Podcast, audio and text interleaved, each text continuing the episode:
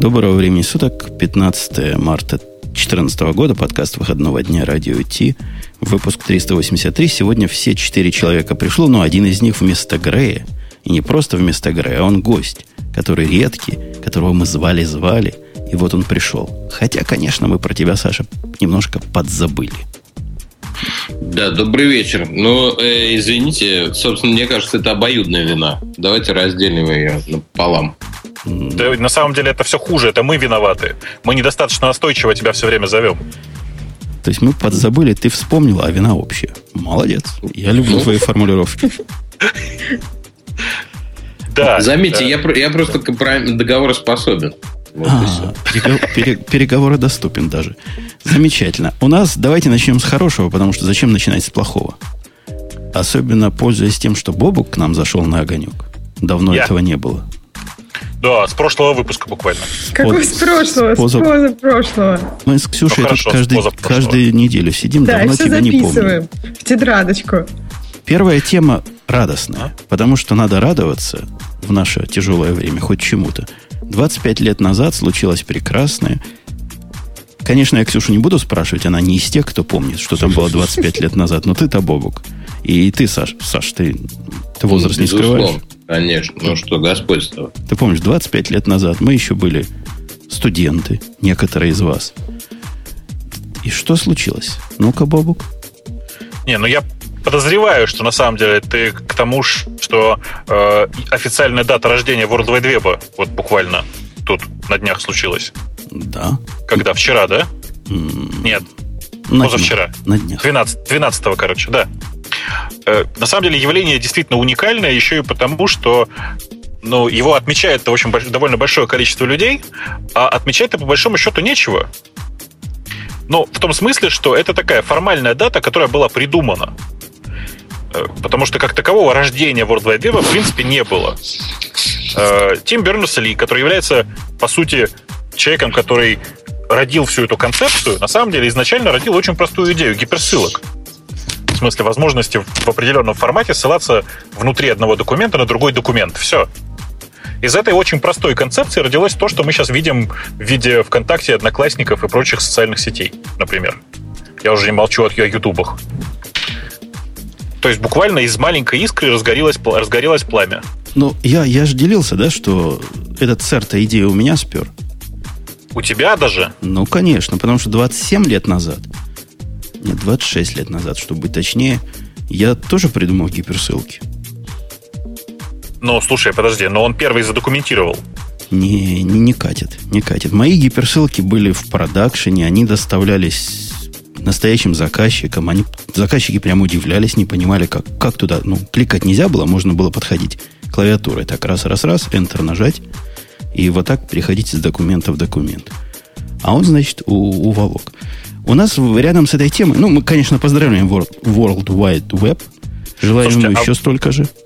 Но бог с ним с э, рождением World Wide Web, да? Скажите, а вы сами-то, когда у вас первый интернет появился? Вот это как раз ты у меня изо рта достал. Александр, я не доставал ты, ничего. Ты, ты как гость. Ты, mm. Мы-то представляем, я представляю, что Бобук в своем кулинарном техникуме первый раз увидел интернет, я даже представляю, чего он там смотрел. Но ты-то, ты-то человек приличный. Не, ну на рабочий, конечно, на эхе Москвы это был, это сильно после было. Хотя, надо сказать, опосредованно я познакомился с интернетом еще обучаясь в университете, то есть до того, как меня выгнали оттуда, значит, до 94 года. Ты расскажи год... потом обязательно, как тебя выгнали, потому что никто год, не знает. Да меня дважды выгоняли, что никак не могли. А, значит, этот год примерно 92-93 был только email, больше ничего не было. World Wide Web не было а, там, зато был email. Вот, ну, Э, таким образом я познакомился с интернетом. Ну, то есть для меня это было какое-то чудо там, что наши э, ну, студенты у нас обучались, э, как ни странно, вы не поверите, из Соединенных Штатов, но они один курс проходили, один семестр. И вот они нам рассказали, что есть такая чудесная штука email, и даже она есть у нас в университете. Вот нам ходили, показывали, ни черта непонятно было тогда. Вот, а уж реально столкнулся с World Wide Web уже году в 90, ну, то есть в 94 я уже работал на эхе как раз. Где-то 94-95. Вот у нас установили, и тогда нам м, умный человек показывал, что можно прогноз погоды, например, смотреть. Или даже посмотреть какие-то новости Яхо. Вот. А русскоязычных тогда практически не было никаких а, этих самых сайтов. Вот такие воспоминания, знаете ли, у меня. Слушай, ну у меня, у меня примерно так же. Том смысле, что у меня тоже нормального интернета-то не было. Был Рилком, если вы помните такое слово еще, э, который, собственно, представлял из себя эхи. Ну, эхи и почту. В смысле, новостные группы и почту. И это, конечно, было прямо чудо-чудо. Особенно с учетом того, что у меня в те времена было еще Фидо, если кто помнит. Э, и понятно, что Фидо было очень такое, очень местечковое, а группы при этом были совершенно международные, здоровенные, с огромным количеством людей, э, уже даже с... Э, нет, спорно тогда не было, но с Варизом, знаете ли. Э, и, конечно, это прямо впечатляло совершенно. И до сих пор вспоминаю, как, ну, руки не дрожали, конечно, но каждый раз, когда приближался к компьютеру, на котором был релком, думал, вот это да, вот мы в будущем, чуваки, говорил я до сих пор такое ощущение, что мы в будущем. Я, я, я тоже примерно как, как Александр, где-то в 93-м, 94-м как раз работал в компании, которая продавала единственное на весь Израиль интернет. И это было вообще страшное дело, потому что приходилось прятаться. То бишь, интернет продавался через модемы, там стоял модемный пул, куча моторол, и если кто-то изнутри на быстром канале лез в интернет, начинали звонить заказчики и говорит, у нас скорость пропала, у нас проседает. И наш директор бегал по кабинетам разъяренный и кричал, кто Вари скачает? А ну прекратите немедленно, весь интернет в стране отрубили. Как у вас в Израиле весело это было. Да, очень крутая история. Да, да, вот такая из жизни настоящая. Я один раз почти попался. Что ты Слушай, кричал? Ты что, Бобук? Да я не, не то, что Бобук, там было несколько. Тогда же весь интернет был свободный. Тогда нелицензионного контента не было. Потому что лицензионного было мало. Все наоборот, лицензионного не было. Да, лицензионного не было. Вот какой-то контент, какие-то программы, какие-то сборники, документация, еще чего-то. И все это просаживало интернет на всю надо страну. Надо было ночами, надо было ночами качать. Хотя ночью тоже, наверное, как кто-то сидел. И клиенты бы ночью тоже звонили. А домашний интернет, Александр, у тебя появился? Или ты до сих пор только рабочим О. пользуешься? Ну, не так давно, надо сказать. Но я здесь не лукавлю э, в том смысле, что вот то, что наши сограждане понимают под интернетом уже, ну, то есть выделенка, у меня появилась в конце прошлого года, на самом деле.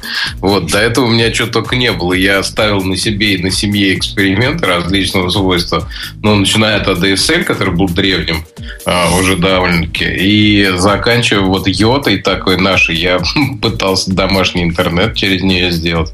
Ну, в общем, все это закончилось просаживанием денег, никаким интернетом. В конце концов, я плюнул, и вот у меня дома кабель. А впервые у меня появился он, еще был тогда модем, вот, то есть телефонное соединение. 98 год. Я, собственно, а, задумал делать передачу про интернет тогда на Эхе. Ну а как делать передачу про интернет и его не иметь дома? Вот тогда пришлось, в общем, всем озаботиться, купить компьютер, провести интернет, дозвон там а, был какой-то долгий, по полчаса карточки какие-то покупали. Потом был спонсор моей программы, он дал много карточек, и я там, наверное, целый год сидел вот по этим карточкам был как-то вообще. А, а, ну, естественно, скорость связи а, на, начиналась, по-моему, с 64, если я не... А, 64 килобит. 19200 за счастье считалось. 64. Ты чего? А, ну, может, может быть, может быть, да. Может быть, и... Нет, подожди, подожди. Нет, 19200 нет, но а, 34600, правильно я говорю? 36400, что я путаю? Ну, в общем, в, в этом духе, что ну, скорость была, да. А потом уже... Да не, 60... и 2400 правильно пишут. Я, первый мой модем был на 2400, но реально работал на 1200 только. И тоже нормально Слушайте, было. Но вы просто забываете, что в те времена, на самом деле, интернета-то толком не было. И то, что мы сейчас с ужасом говорим, да ладно, 64 килобита, что там такое было? В те времена этого вполне хватало. Для среднего сайта этого вполне хватало. Да не, я помню, например, историю, когда я своим друзьям послала фотографию, и у них за два часа скачался только мой глаз. Поэтому, ну, то есть, как бы, фотография большая, вот, и поэтому не хватало, по-моему, не хватало. Для сайтов, может быть. Ксюш, ты знаешь, э, у меня знакомый есть, который недавно написал уникальную программу. Она такая для тех, кто хочет тряхнуть стариной. Это такая программа, которая картинки загружает очень постепенно сверху вниз в течение примерно минуты. Ну да, но это в течение минуты. А раньше это было, это могло быть, если картинка большая, ну, то есть когда сканишь, например, там получались очень большие картинки по размеру, вот, то не-не, там, понимаешь, а у него еще в платной версии этой программы есть правильная загрузка, которая через полосная, знаешь, которая не сверху вниз просто загружается, да, да, да, а, да. а через несколько полосок так вот характерно очень. Ты, Ксюша, Прямо вообще. не видела, наверное. Да нет, я помню, девочка, на самом такого не может помнить. Слушай, не пались. Тогда в таком виде только гифы распространялись. Почему? Нет, а что гифы не могли быть приличными ни в коем разе? Нет, нет. Это порочит саму идею гифов. Нет приличная девушка. Ну ладно, хорошо. Ну, мы, общем, мы, мы радуемся за, за интернет, мы радуемся за то, что мы дожили, чтобы через 25 лет об этом рассказать. Приходите через еще 25 лет, мы обязательно Александра пригласим, и он нам расскажет таким дрожащим голосом, как он, значит, теперь пользуется, каким будет 10-терафлопным интернетом, и будем вспоминать вот эти 25 лет назад, когда мы на 100 мегабитах, как шланги сидели, как какой-то страшный сон. Так может не будет уже интернета через 25 лет? Скайнет победит, думаешь, да? Ну да, что-то другое будет, телепортация, мы все будем роботами, и не нужен будет ну, интернет. Judgment день мы уже пережили, так что вряд ли. Я думаю, все обойдется. Сурово. Следующая тема, давайте тоже порадуемся, потому что это прямо радость большая для меня, например. Не знаю, Но. как для вас. Еще один юбилей. Восемь лет назад какой-то продавец книжек. Какой-то, какой-то продавец книжек, понимаешь? Заявил, Но. что они сделали такую штуку 14 марта, это было 6 года, которая называется S3. О, это в смысле, я понял. В смысле, это ты сейчас намекаешь на то, что они запустили, в смысле, что Amazon запустил собственные облачные сервисы. А оно с S3 начиналось, да? Да, S3 был исторически первый сервис, который вот сразу был такой странный, как он и сейчас странный. S3 это один из самых странных сервисов, который у них есть, и мы, в принципе, теперь понимаем, почему. Он был первый. Слушай, но э, нужно же отдать должное, что это для компании, которая действительно является продавцом книжек, а на самом деле продавцом просто всего. Слушайте, а они это... тогда только да. книжки разве продавали? Они же, мне кажется, уже тогда все продавали. Да нет, просто... они, конечно, продавали все. Это Женя а. просто стебется аккуратненько над э, маленькой израильской компанией. Э, она, кстати, она, она не израильская. По-моему, она, да, да, совсем нет. Исконно американская. Ее там назвали продавцом книжек кто? Из Вимвара недавно, да? Не, ну да. они, по-моему, изначально, как бы у них книжный бизнес лучше всего шел. То есть, по-моему, как раз они с книжек-то вроде как так масштабные начали. Слушайте, ну окей, давайте по-другому. Вы помните, вы, вы вот все помните, какие, чем торговал Amazon? Потому что для меня это действительно всегда был в первую очередь книжный магазин. И совсем недавно я начал смотреть на него как на продавца всего. Совсем недавно. Не знаю, мне кажется, уже там, ну, года 3-4, они вот действительно уже продавцы всего. До этого прям Так это и есть недавно книжек. же, нет? Ну, бог ну, с ним, что они продают. На, наша, okay, да. наша суть о том, чего они доставляют никто, я, не мог предполагать, что из этого скромного S3, на который мы посмотрели... Ну, тогда мы еще не беседовали в этом подкасте. А то мы наверняка посмотрели так, что за фигня такая? Поставишь побольше дисков, и будет тебе свой собственный сторож. С этого начнется революция. Революция, которую мы наблюдаем сейчас. Вот на наших глазах. И это даже удивительно, Александр – вот я не могу не... Я выну камень из-за пазухи, кину в тебя. Почему ваши широко популярные среди слушателей «Эхо Москвы» передачки «Точка» ни разу клауд-сервисы вот такого вида крутого не обсуждались? Mm, хороший вопрос, на самом деле. Так э, приходи и обсудим. Не, ну без дураков это, эта тема гораздо круче, чем чем многое другое. Так может это просто не для каждого да. человека? Ну то есть это же все-таки, наверное, для либо для каких-то технических специалистов, ну, то есть это не каждому может быть интересно. Биткоин это такая тема. Вот каждому смотри, смотри Ксюша, как я вчера свою жену заинтересовал этой темой. Да. У нас жена в семье главное по подсчету денег. Поэтому все, как деньги посчитать, как там, знаешь, оптимизировать, Умно. она все, да. все вот это знает. Лучше меня. Она даже знает, как на наш банковский аккаунт логиниться. Все знает. И вот я ей рассказал историю из вчерашнего дня. Вчера у меня была необходимость пере, перепроцессить, поправь мой русский язык, пере, переобработать. А, обработать да, просто, не надо пере. Нет, ну, обработать пере, еще раз. Понимаешь, обработать, обработать еще раз. раз. Да, данные с сентября 2013 года. Ну, данных там много, но не в этом суть. А суть в том, что, чтобы их обработать, мне нужен был компьютер размером в 24 процессора с SSD-дисками и с очень быстрой сетью. Ну, по моим расчетам, на пару часов. Вот я и говорю, дорогая, я говорю, представляешь, мне вот это надо делать. Если мне такой компьютер покупать, то тысяч в семь я уложусь, наверное, долларов. Хотя, наверное, под тысяч десять будет, да, плюс-минус. И все. И я его купил, а вот он у меня будет стоять. И догадайся, спросил я ее, сколько я заплатил за это, арендовав услуги в Амазоне. Вот, Александр, я тебя спрошу, как жену свою. Предположи, сколько я заплатил? Даже не берусь вообще предположить. Понадобился, я подскажу, не два часа понадобилось, оказалось, что оно быстрее. Час. Мы за 58 минут уложились. И, как сказал наш начальник, это были самые удачно потраченные 58 центов его жизни. 58 центов? 58 центов. Я ожидала, конечно, других цифр, что все-таки будет больше. Ну, круто прям, 58 центов. Я, знаете, что хотела спросить? Вот просто много людей спорят с разных сторон. Как вы считаете, для Амазона сейчас вот эта область бизнеса, она прибыльна? И если да, нет, то нет. Нет, нет, нет. То есть ни для я кого смотрел, это сейчас не прибыльно, да? Я смотрел свежие отчеты, там 2,5% от бизнеса Амазона. То есть 2,5% mm-hmm. это, как вы понимаете, не деньги. Mm-hmm, Другое да. дело, что за этим будущее. Причем будущее, наверное, вовсе не за теми системами, о которых мы думаем. Mm-hmm. А вы обратили внимание, да, что и Amazon, и VMware сейчас активно mm-hmm. вкладываются в пользовательский клауд. Слушай, ну, не, ну да, они еще в пользовательские, но мне кажется, сейчас же еще многие себе облака, то есть у Microsoft есть какое-то облако, то есть у, у Google тоже. То есть все сейчас пытаются предоставлять какие-то облака, все там чуть-чуть разные, но суть такая, что никто пока на этом не зарабатывает, да? Ну, это рано просто. Что вы а хотите? Почему не зарабатывают? Ты, ты считаешь, это убыточный бизнес был?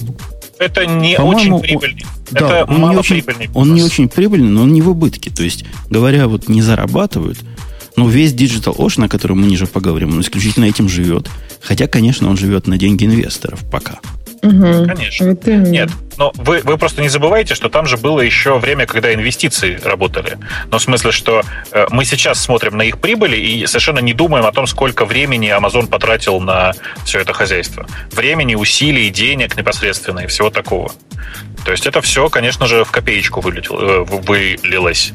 Амазону? Доминирование Амазона на рынке, который вот в принципе уже сложился, но новые игроки подходят и подходят, похоже, непреодолимо уже. Да? Он в 4 раза больше, чем все его ближайшие конкуренты вместе взятые. По-моему, он в 4 раза... Он, он занимает типа 60% всего этого рынка. То есть, ну, в смысле, это очень, очень много, как вы понимаете. Это не в 4 раза больше, чем все, но в 3 раза больше, чем все точно. Ну, вот, вот про 4 раза или про 4 конкурента я что-то слышал, но отрыв там, по-моему, такой, как между э, русскими микропроцессорами и американскими. Это какой? Ну, непостижимый. То есть, который Нет, нельзя, нельзя достать. По-моему, сравниваешь с, с ничем. Там все-таки есть же какие-то конкуренты. Ну, такие, которых видно. или нет. Слушай, вот, где да, твой какой... патриотизм? Нет, а какой вот у Амазона, по-вашему, самый главный конкурент, самый первый вот после него? Google. У кого? У Амазона. Амазона. Растущая ну, вот угроза это Google, конечно. Да ладно, растущая угроза, главная угроза Амазона это eBay. Перестаньте. Ну, в смысле, по количеству денег, которые они зарабатывают, да? Конечно. В смысле, еще раз, главная угроза для успех, успеха облака Амазона — это eBay.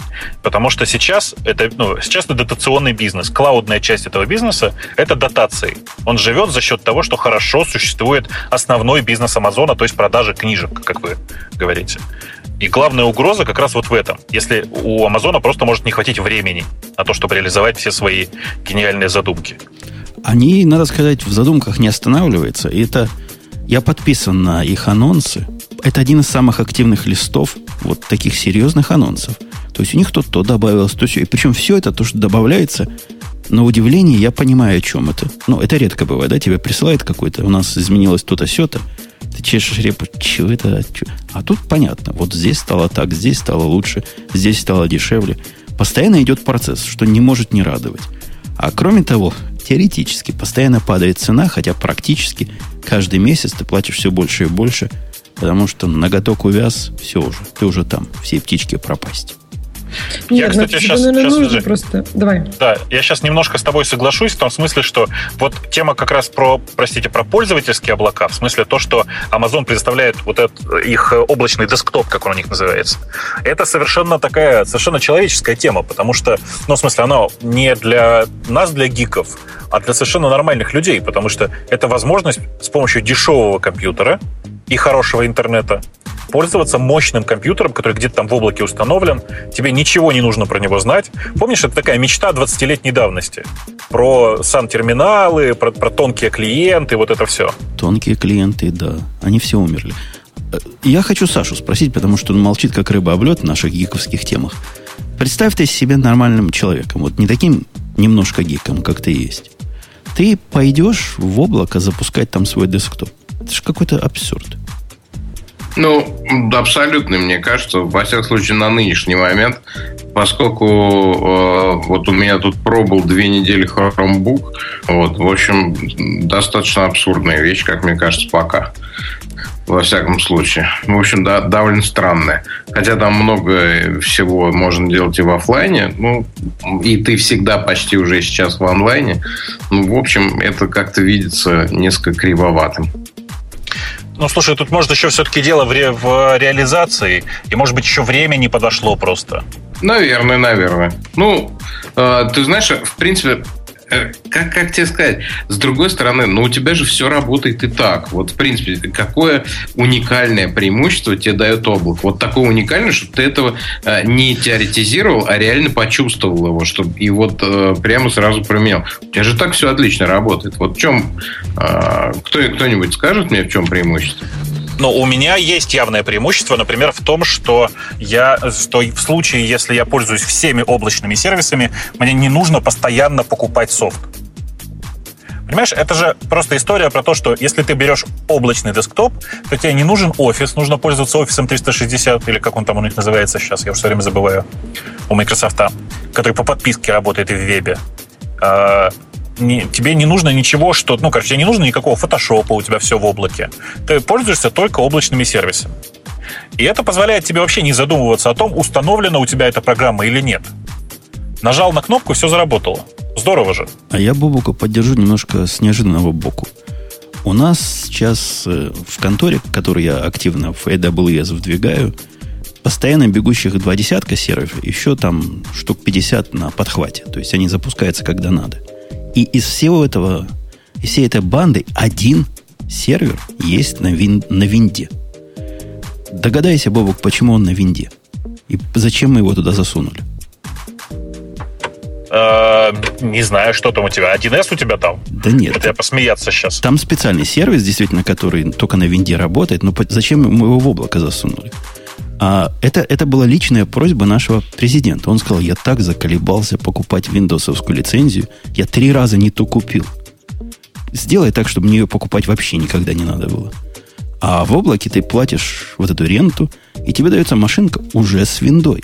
И не надо платить, не надо заморачиваться, не надо искать, как же этот сервер купить, какие к нему сервис-пэки надо прикупить, и как все это вместе работает. А я вот поддержу Сашу. Мне кажется, чтобы вот сделать то, что вы сейчас сказали, и то, что Бог сказал, то, что ты сказал, надо тоже заморочиться, понимаешь? Это он сам винду покупал, а сейчас он попросил тебя это сделать в облаке, и ты тут все в облаке купишь. Если он там покупал не ту винду, он может тут не то купить в облаке.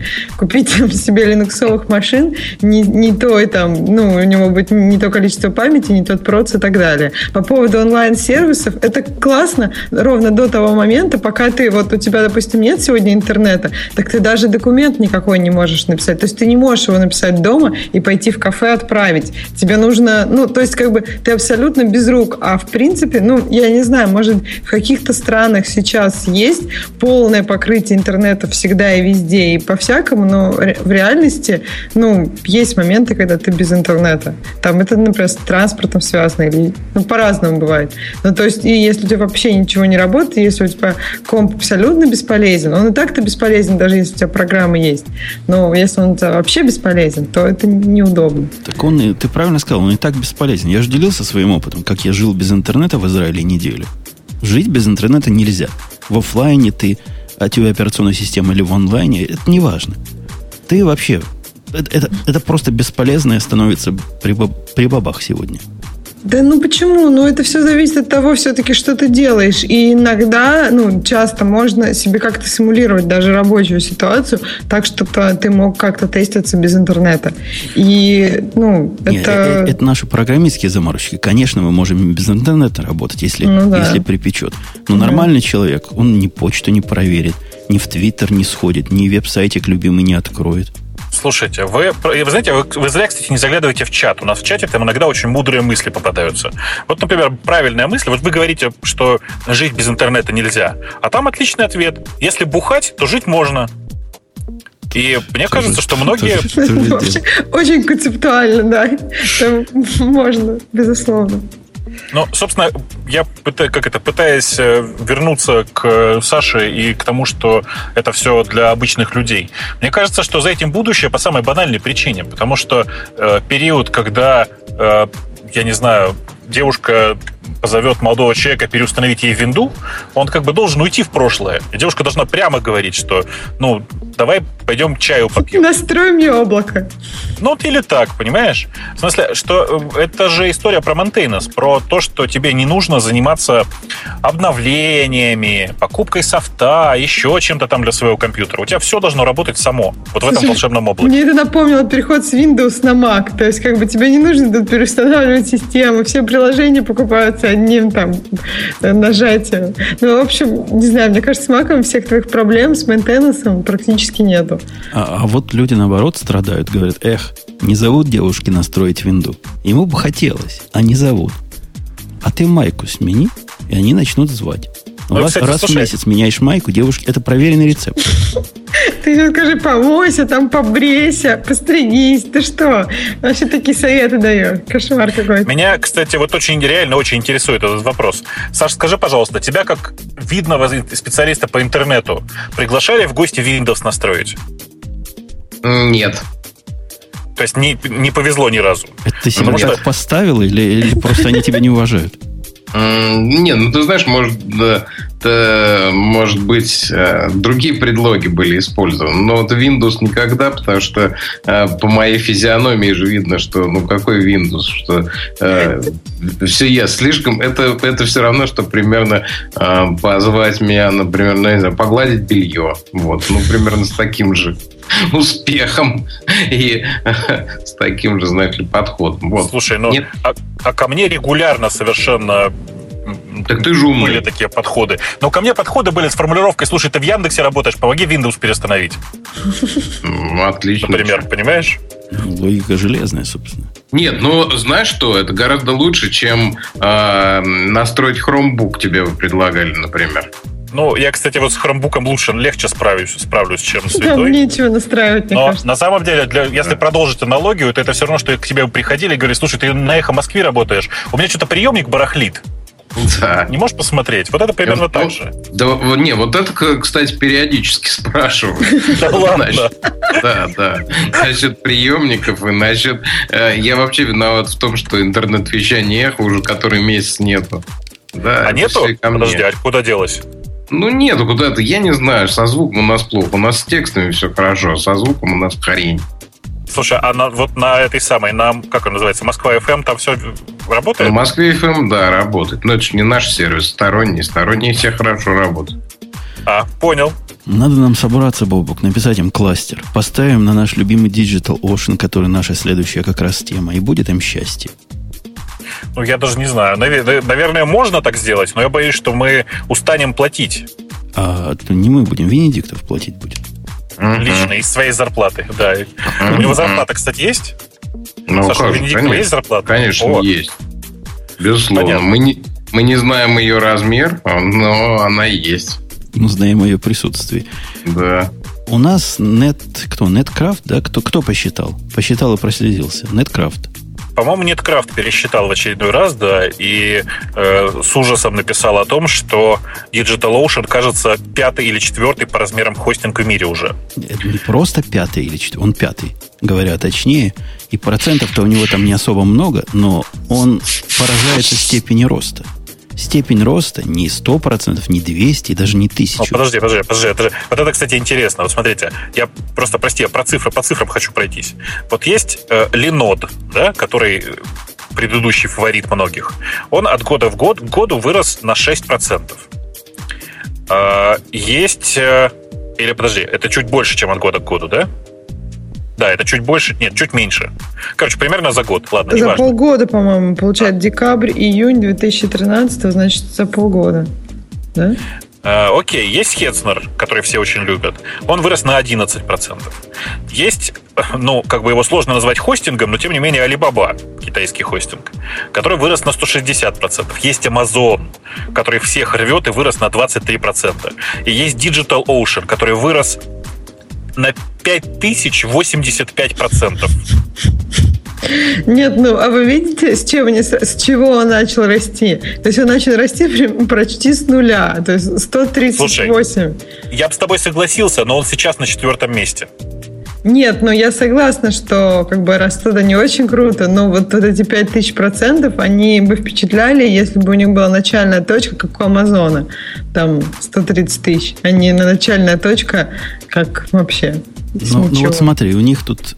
А что, в чем эти цифры меряют, Бубук?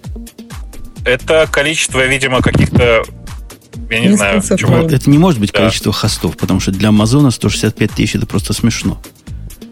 Это какие-то Но... попугаи. Ну да, попугаи какие-то. И я зуб даю, что если померить с 13 по 14 год, когда мы с тобой начали, Бобок, раздавать приглашения в DigitalOcean, там uh-huh. тоже будет тысяча процентов. Так что это не, не от нуля, не от того, что от нуля росли. Если бы от нуля, то, конечно, можно было бы бесконечность загнуть. А Слушайте, но на самом деле это ведь даже не важно, даже если они растут от нуля это вообще это как бы это, это не очень важно. Важно, что это э, сервис, который стартанул и вообще там буквально взорвался, вот он моментально взорвался по двум причинам. Первое из-за цен, потому что они установили новую планку. Они сказали, что у них виртуальный хостинг стоит 5 долларов, напоминаю. 5 долларов в месяц.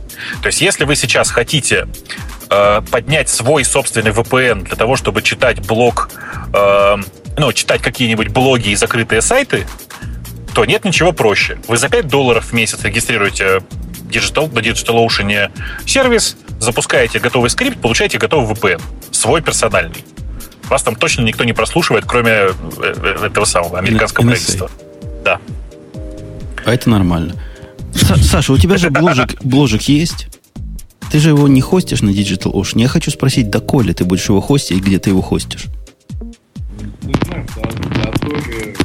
Ой, ты, ты, ты что-то у нас это оторвался. Да, не слышно. Про, про, провод оторвался у тебя. Поправь провод. О, вот, так стало лучше. О. Да. да. Значит, э, смотрите, какая история. Я, э, я даже э, боюсь сейчас совсем прослыть идиотом, уж последним окончательным, но вы будете смеяться, я вообще не имею ни малейшего понятия, где хостится мой э, сайтик. Потому что э, в, э, эти полномочия я делегировал специально обученному человеку, вот, и он этим занимается. Я хоть убейте не знаю, ни где он хостится, ни сколько мы платим там, не так я далее. Могу, я тебе могу так сказать. Он хостится на VPS э, компании MacHost. Вот, я потратил 30 секунд. Вот, а, молодец. Да, но на самом деле просто ты имей в виду, что скорее всего, скорее всего, вы немножко переплачиваете. Хотя это тебе не очень важно, я понимаю. Но тем не менее, у DigitalOcean реально дешевле. Ну, это, это ты хорошо сейчас сказал. Я завтра поставлю этот вопрос. Спасибо большое. Я тебе просто так скажу, что вот минимальный тариф ВПС, на который ты можешь рассчитывать, это 6960 рублей у Макхоста, 6960 рублей в год. Так. Это, соответственно, что у нас получается? Ну, там типа 7 тысяч на, делим на 12, это примерно 583 рубля. То есть в 4 раза дороже, чем DigitalOcean. Ну, круто, что. Вот как-то так. Так что ты я... просто провентилируй этот вопрос. Хорошо, обязательно. Спасибо тебе большое. Я вообще вот этим даже не знал об этом. Ну, как бы деньги небольшие, но тем не менее. Вот DigitalOcean, а? правда, сначала взяли всех ценами, а потом еще просто они начали по-человечески работать. В том смысле, что у них есть настоящий большой форум, на котором они общаются с теми людьми, со своими пользователями. И это прямо, прямо работает, работает. Вот, кстати, там, я не знаю, так же, как это работает в э, случае там, Яндекса как компании, так же, как это работает в случае Эхо Москвы, потому что там тоже на форуме живые uh-huh. люди тусуются. И это просто вот это такой реальный кейс, такой 20, 20 как это, маркетинга 21 века, в смысле общения с, с потребителями 21 века. Живые люди, находящиеся на живом форуме, в публичном поле, которые просто общаются. Работает просто отлично. У Амазона, кстати, напомню, Женя, ничего такого нет. Это потому, что ты маленький. А как только ты станешь им, как я, платить в месяц, у тебя появятся два специальных человека, которые тебе дают живое общение в любое время суток.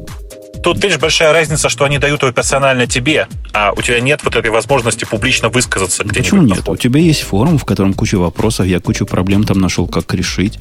Я даже какие-то вопросы там задавал, и приходили люди с Амазона, отвечали, не быстро, конечно, но тем не менее он есть.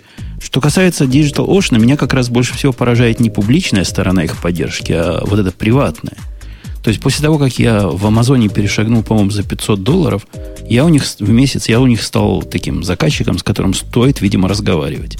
В Digital Ocean такое отношение наступило после первых пяти потраченных долларов. Ага. И реально может задать вопрос, там, открыть тикет. И на этот тикет придет реальный человек. Это просто было мне удивительно после Гугла. Да? Я Гуглу плачу уже сколько лет, там людей нет. Там, там роботы. А здесь люди. Приходят люди, решают проблемы. И я им даже что-то посоветовал. Какой-то баг нашел. Они поблагодарили, починили. В общем, это, это удивительно. Слушай, а может, ты рано просто пришел? То есть, вот ты попробовал сейчас в последнее время. Сейчас у них, я так понимаю, гораздо больше пользователей, чем было в самом начале. А ты пришел прям почти в начале. Может быть, то есть... Последний раз месяц назад я к ним приставал. А, ну то есть ничего не изменилось, да, месяц Ну, назад? они, видимо, масштабируют свой став. Ну, молодцы. Просто не так просто. Я думаю, у Гугла как раз с этим проблема, потому что у них много клиентов.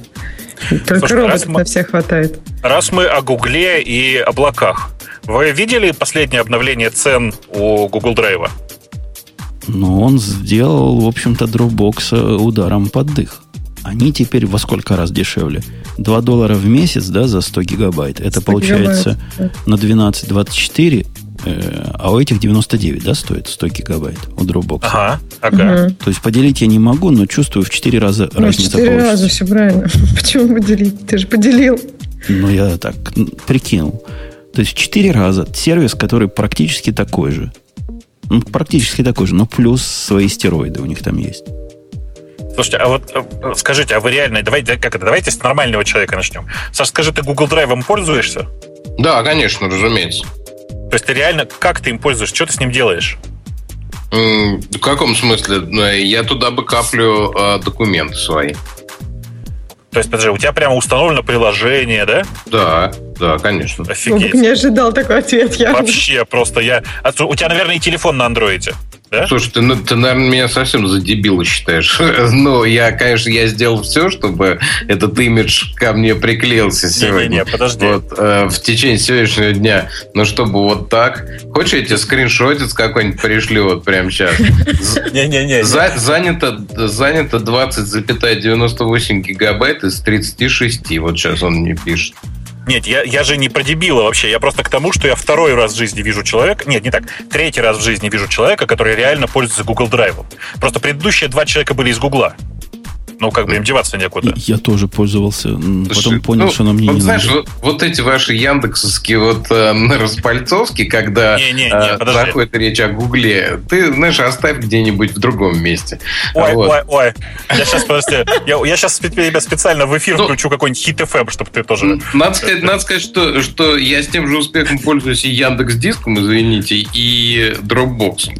Вот, поэтому у меня Подожди, много у тебя три облака раздельных? Прикинь. А зачем? Нет. Подожди, ну, вот не, я прям я не мог не, не смог для себя решить, зачем мне нужен Google Drive, потому что в принципе у меня есть Dropbox, а потом появился BitTorrent Sync, о котором тоже позорно вы молчите у себя в передатчике.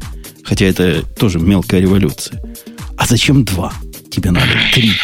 Да нет, ну на самом деле, конечно, не зачем. А, значит, э, просто о каждом из них я писал в свое время, да, и каждый из них у меня остался, и каждый из них работает, я просто его не сносил. Реально, э, на самом деле, вот, э, ну, реальные из них, которые, они все бэкапят, все абсолютно бэкапят мои документы. То есть, это, знаешь, как, помнишь, был Ералаш, когда чувак ездил с двумя билетами, э, чтобы, если да. один потеряется, у него второй, а у него спрашивают, а что, если ты и третий, и второй потеряешь, он вынимает проездной. Ну, вот, примерно примерно у меня такая же история. Вот, у меня бэкап на все три, значит, э, эти самые облака. Вот, ну и, в общем, я э, не, я не то, что прям сильно ими пользуюсь, ну, идет бэкап, идет, и слава тебе, Господи, в общем, ну, Слушай, что, нет, трафик, давай, трафик не ограничен. Я понял, я неправильно задал вопрос. Я правильно понимаю, что на самом деле в качестве основного облака ты наверняка используешь Dropbox, правда же? Конечно, конечно. Вот, фу, господи. Вот теперь мне полегчало. Пусти. Потому что Потому что я просто знаю статистику. В смысле, ну, я, у меня есть статистика по России, кто чем пользуется. И я хорошо знаю, что есть большая категория, значит, типа людей, которые пользуются э, Dropbox, а есть категория людей, которые пользуются чем-то другим. И это может быть Google Drive, это может быть индексовый диск, это может быть диск от Mail.ru, который сейчас пока там тоже как-то где-то как-то светится. Ну, то есть, но вот такая ярко выраженная каста людей, которые вот пользуются чем-то одним, это в основном Dropbox. А, я знаешь кого-нибудь живого, да. кто бокс пользуется? Да, я знаю людей, которые пользуются бокс, это вообще как бы не, ну, не проблема. Но э, я гораздо больше с удивлением знаю людей, которые пользуются всякими вообще альтернативными сервисами. Ну, в смысле, есть куча фотографов, которые пользуются специализированными сервисами для, э, ну, типа для бэкапа фотографий. А мне кажется, боксом пользуются только пользователи френдфида. Почему? Ну, я знаю двоих таких живых людей, они на удивление и там, и там сидят оба. Такая статистика. Она наука суровая. Ну, ты знаете, извините, что я перебиваю вас, может, немножечко э, делаю шаг назад, но вот что касается, например, Яндекс Диска, то его мы, э, когда я работал в Вестях Нета, я знаю, что и до сих пор точно так же все там осталось. А мы его очень часто использовали для того, чтобы передать большой файл, ну, видео заснятое. Вот это можно делать, конечно, и через Dropbox, и через Google Drive, но на самом деле, вот не при работнике Яндекса будет сказано. Сначала это был Народ.ру, как вы помните, вот мы еще им начинали пользоваться, а, продолжая воспоминания наши сегодняшние прекрасные. Вот. Яндекс Диск использовался вот именно таким образом, для передачи большого, не для хранения, не для бэкапа, не для чего, а именно вот как такая прокачка видео. А я тебе скажу, почему это произошло на самом деле. Я как-то как обсуждал это с Павликом. Э, на самом деле все очень просто. Просто из всех этих сервисов Яндекс Диск в России работает быстрее всего. Да, да, очень быстро. Ну, как очень. Вот, ну, вот и все. Ну как? Все, они все равно медленнее, чем просто залить куда-нибудь на FTP. Но FTP просто нужно где-то uh-huh. поднять, хранить и все такое. Вот. Надо сказать, что при этом я тут, поездив много по штатам, понял, что за пределами России у нас этого, конечно, преимущества вообще нет. Ну, то есть мы там, мы там работаем так же отвратительно медленно, как все остальные. Со скоростью быстрого модема. Ну, давай так аккуратно скажу, со скоростью дропбокса. То есть на самом деле очень медленно. Dropbox вообще из всех вышеперечисленных самый медленный сейчас. Да ладно. Google вы, Drive. Вы за скоростью Попробуй Google Drive. ASDN работаете, 128 килобайт вы даете. Я, я пробовал, я знаю. Значит, смотри, это зависит от э, того, какие файлы у тебя лежат, но просто я тебе хочу сказать, как-то слушайте внимательно. Google Drive сейчас из них из всех самый быстрый в Штатах. Я просто, простите, сидел в Остине и замерял. Один и тот же набор файлов, файлы разнородные, большие маленькие, и вообще их там много лежало. Так вот, быстрее всех справляется Google Drive. Ну, Они сейчас молодцы в этом месте. Все вот эти ребята, и плюс вот у нас есть еще логминовский сервис тут, который на этой неделе отличился вместе с Гуглом. Они, значит, решили на территории Dropbox тоже пойти, но со стороны Enterprise. Они предлагают теперь, ну, Куби, помните, мы про Куби в свое время говорили? Такой ага. сервис, который я закритиковал всячески, попробовав. Ну, возможно, я какую-то раннюю бету пробовал. Так вот, за 40 долларов в месяц дают терабайт на 5 юзеров. Что, в принципе, хорошая цена на группу, правильно? Еще раз, за сколько получается? За 40 долларов в месяц. На 5 человек дают терабайт общего места. Семей, ага. Семейный план такой. Вот они, вот это их направление атаки. Так вот, все вот эти ребята, они ж... Я не понимаю, почему они не, не курят в сторонке нервно, когда у нас такой замечательный и любимый среди нас всех – BitTorrent Sync появился. Нормальные а... люди. Я хочу Александра спросить. Саша, ты знаешь что-нибудь? Вообще тебе слово это BitTorrent Sync что-нибудь говорит? Вот забудь про BitTorrent. BT-Sync, вот такой он. Слышал о таком сервисе? Боюсь, ты меня прям вот сейчас поймал и срезал. Срезал? Нет? Срезал. Да. Ну, это как Dropbox, только, только, только бесплатный. Только BitTorrent Sync. Только ну, бесплатный, он... и никаких ограничений, ни на какие объемы синхронизации нет, и делай с ним все, что хочешь. Э, тут есть одна тонкость, что для того, чтобы делать что-то, все, что хочешь, у тебя должны быть, должны быть компьютеры, которые все время онлайн. В смысле, что у тебя должны в наличии быть хотя бы один компьютер, который все время онлайн. Да. Ну, это как раз не проблема, мы понимаем, да. Нет, это очень круто, но на самом деле я, я так понял, что мне не нужны гигантские объемы данных. Вот Dropbox, который, а у меня там какие-то призовые были гигабайты за него, я уж не помню за что, и мне его хватает абсолютно. Вот. А что касается моего Google Drive, кстати, между прочим, кое-кто, не будем говорить, э, не будем показывать пальцем, но это был Бобук, был абсолютно прав. Конечно же, все мои андроиды, а их довольно много, надо сказать, э, поскольку я все время тестирую телефоны, и часть из них остается, и все время одно и то же, ну, в смысле, ты все время синхронизируешь, они все идут на Google Drive. Вот каким образом он используется. Вот. А Dropbox для документов и для всяких там фотографий, что там еще, мне хватает совершенно спокойно. Другое дело, конечно, это очень хорошая вещь, если у тебя э, огромные объемы информации, и поэтому ты мне сегодня, Умпутун э, дорогой, открываешь глаза просто на мир, вот. Отличная потребительская вещь. Все, я Без, пошел изучать. Бесконечный объем синхронизации и за даром. И Нет, при этом ну, все это работает. Это при этом настолько, Саша, работает, что мы подкасты альтернативно раздаем при помощи BT-синка, вот этого BitTorrent синка. И никогда у нас есть общая папочка, да, у нас есть общая папочка, в которую любой человек может к себе в BT-Sync подключить, и будет постоянно в наличии у него наш подкаст. Очень весело. Круто. Проблема тут в том, что иметь компьютер всегда подключенный к интернету, имеющий, ну, то есть торчащий в интернет, там же нужно еще как-то настроить безопасность, чтобы он не торчал в интернет всеми внутренностями, а только там BT-синком. Да не надо, Это... не надо ему торчать, он умеет наты пробивать, он умеет через фаерволы проходить. Все учтено могучим ураганом. Ну, ну окей, все равно тебе нужно иметь э, всегда включенный компьютер и интернет.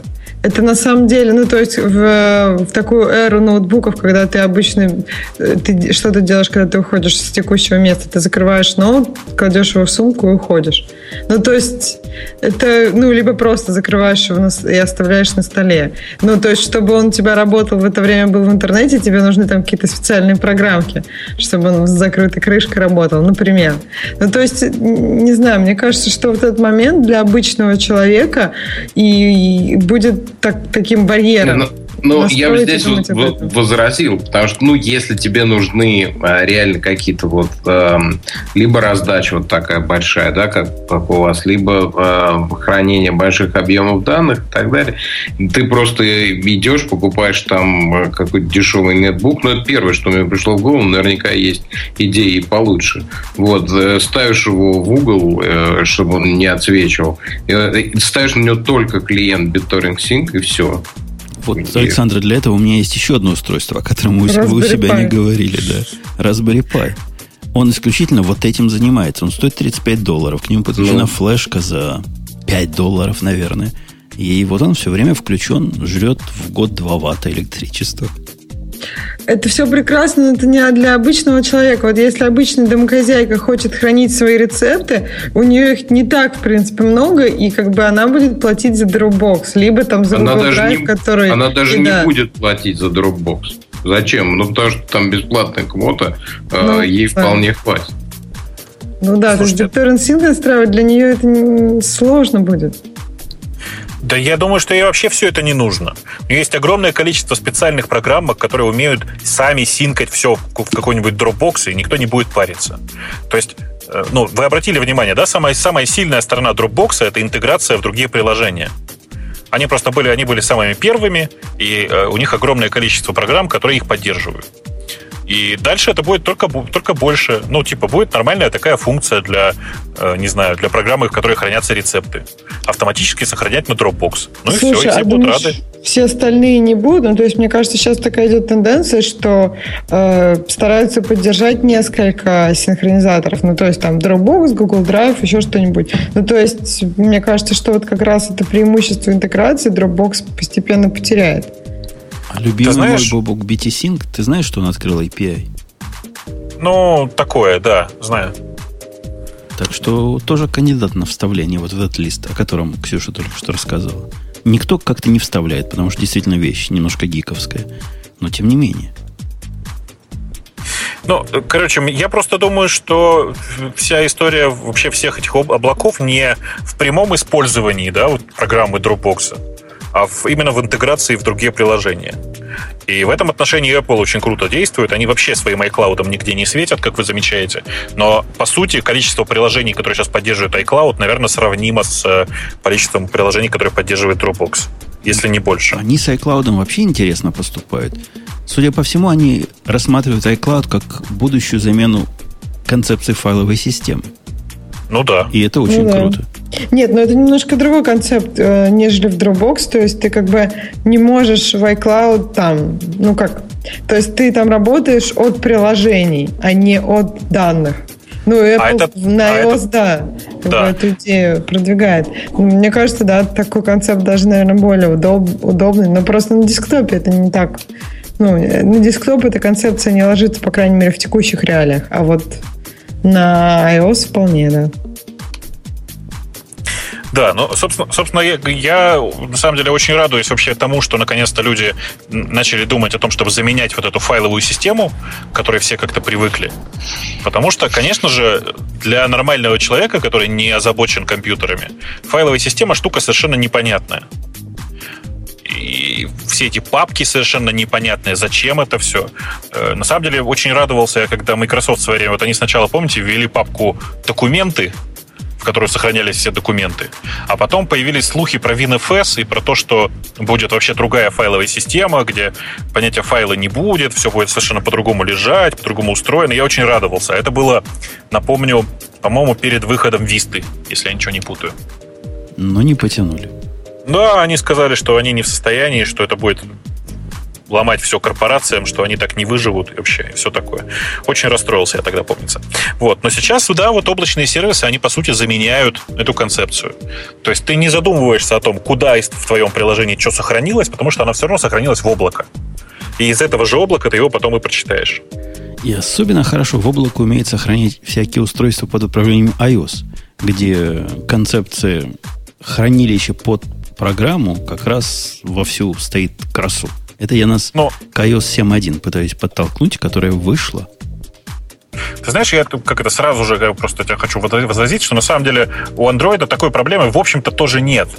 Просто почему-то количество приложений, которые умеют там синкаться в Google Drive и э, через сервисы Google синхронизировать э, со свое состояние, очень немного. То есть это проблема не технологическая, а скорее проблема, проблема разработчиков, которые ленивые. Психологическая. Ну, это не то, что ленивые. iOS как-то ну, просто действительно это очень удобно. То есть до появления iCloud как-то непонятно было, как это делать. А мне кажется, в Android просто, может быть, нет такой серьезной проблемы там с этим. Они как-то не задумываются, Слушай, может быть. Как ни странно, у iOS с этим проблем еще больше. Вот как раз Саша не даст соврать, что миграция с одного устройства на другой, на андроиде, это большая проблема, чем миграция с э, iPhone 5 на iPhone 5s, я не знаю. Не, ну, безусловно. нет проблем. Конечно, там нет проблем, потому что ты мигрируешь фактически, просто меняешь железку. С андроидом это не совсем так, прямо скажем. Вот, потому что там плюс железка у тебя еще есть, плюс оболочка там, у тебя а, одна версия андроида, другая. Ну, в общем, это все э, не так просто. И, как ни странно, нет такой вот простой фичи, типа там забэкапиться в Google Drive и восстановиться из, из Google Drive целиком. Подожди, вот у меня вопрос по этому поводу есть как раз, Бобук. Ты же знаешь, я к андроидам прикоснулся. У меня дома два или три андроида. Руки-то моешь после этого? И я каждый раз поражался. Какие, думаю, молодцы. У них там есть такая птичка. Бэкап. Сделать бэкап. И он делает бэкап всему. Но это бэкап вообще для чего? Кто-нибудь понимает, Потому что когда я восстанавливаюсь, залогиниваюсь с другого компьютера, никакого бэкапа он мне не восстанавливает с другого Android устройства. Это бэкап именно для этого только устройства. Да, да.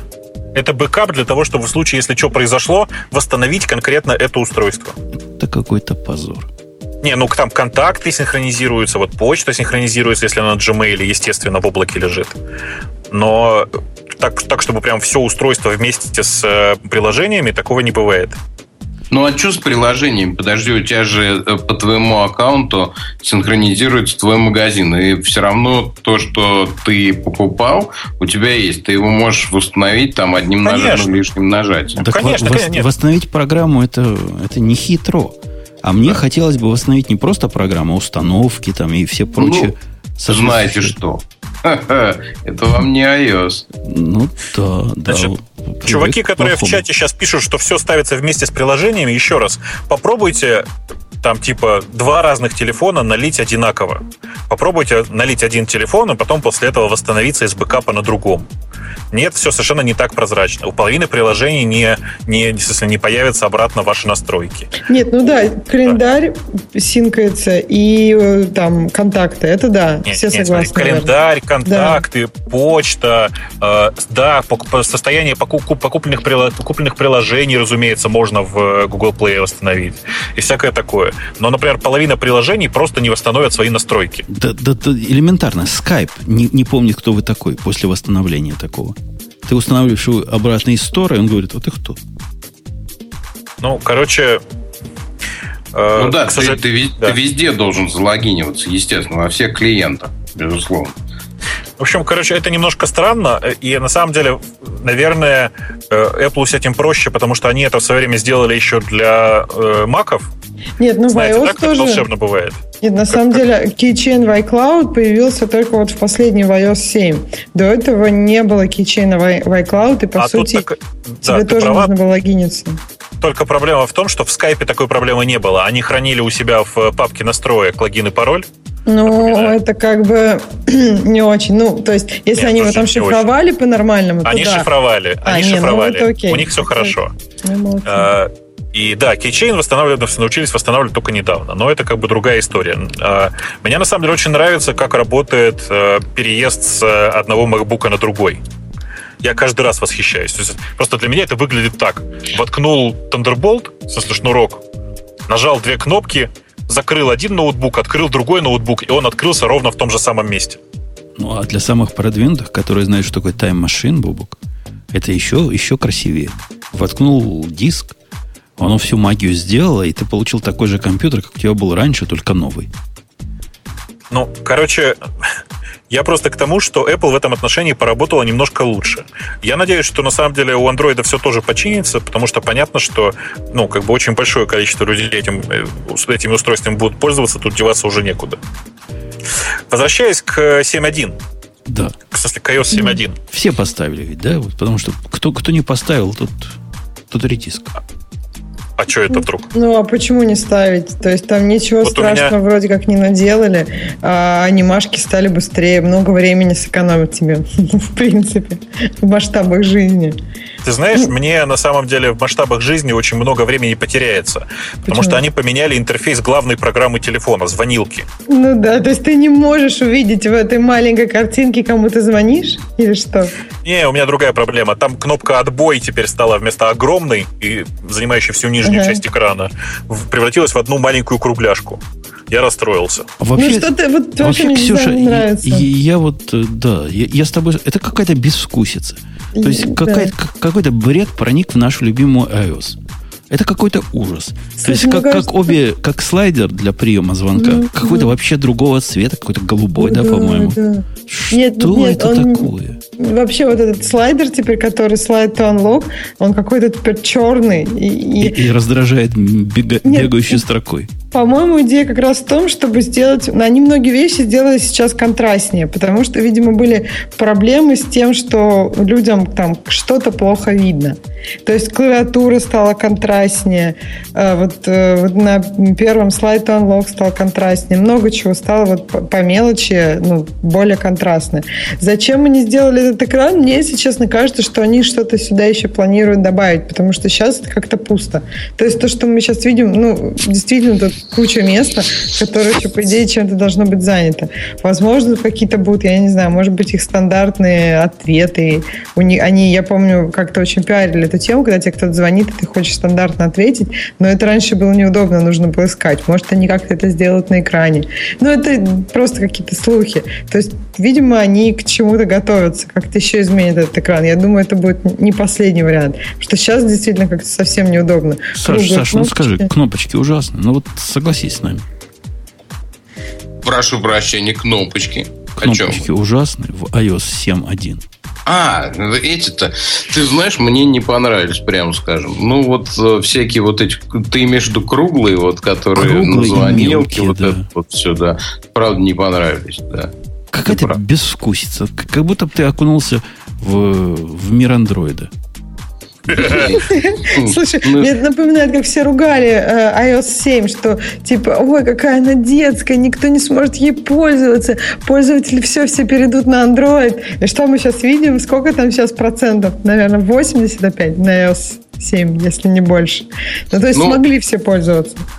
Ну, смогли, там же у тебя фактически безысходность. То есть у тебя некоторые... Я, например, вот э, своим любимым твитботом так и пользуюсь предыдущей версией. Я так и не смог. Это кровь из глаз абсолютная вот под iOS 7. Слушай, то есть там некоторые... новая версия, она вообще красивая. Ну, то есть я, я ее видела, ну, прям действительно мне захотелось поставить. Она какая-то прям Черно, такая легкая. Черно-белая такая, да. Она белая такая, да. Я бы даже сказал, белая, не черная. Я, ну, может, я какое-то последнее обновление не скачивал. Не знаю, то, что было, это просто одище. Вот поначалу. Слушай, как, не, как не рискуй, не рискуй. Понятно. Старый твитбот был лучше, ты прав. Вот.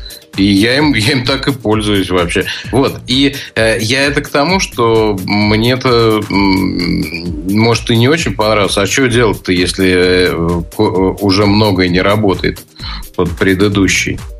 Приходится обновлять. Ну и смотреть надо все равно же. Хочешь, не хочешь. Нравится, не нравится. Ну, 7.1, а... надо сказать, на да. тормознутых устройствах. Вот у моей жены iPhone 4, даже не S, а просто 4. Или S. Нет, по-моему, просто 4 он работает прямо гораздо как раньше, как до обновления да, да, на семерку да. стал работать. Да, да это главная на самом деле фишка. То есть это и в э, релиз ноутсах это было одним из первых моментов. И это, мне кажется, была такая очень шпилька в адрес андроида, что выпустить обновление, которое улучшает работу на девайсах, которые, ну, сколько им лет уже, iPhone 4. То есть как бы не на новых девайсах, не на самых последних. То есть это обновление было больше для старых девайсов. Вот. Мне кажется, что это вообще специально было сделано, чтобы, это, чтобы показать Android, андроида любом, как оно на самом деле бывает. На самом деле там список изменений для 7.1, он очень небольшой. А, они сделали новый режим для Siri, а, они сделали э, поддержку автоматическое включение HDR на э, iPhone 5s. А, вот это, кстати, меня очень напрягало. Я не понимала, почему они не сделали это с самого начала. Там еще в чем была проблема? Ты его включаешь, сфоткал что-то, и потом он выключается магическим образом. То есть его ну, надо как-то да. постоянно за этим было следить, а сейчас стало нормально. То есть, потому что HDR действительно делает то, что нужно. Да, у них есть новый режим для календаря, такой, типа просмотр всего дня, который называется. Типа как а, фантастика ли? Да-да-да, именно э, они прямо скопировали Fantastical прямо вот один в один. А, они обновили интерфейс, и он меня страшно раздражает. А, и самая главная фича, конечно же, они торжественно объявили, что теперь они поддерживают вот эту фичу, которая называется CarPlay. Она на самом деле очень странная. То есть, если вы смотрели перед этим видео или читали какие-то вещи, э, вообще CarPlay работает очень просто.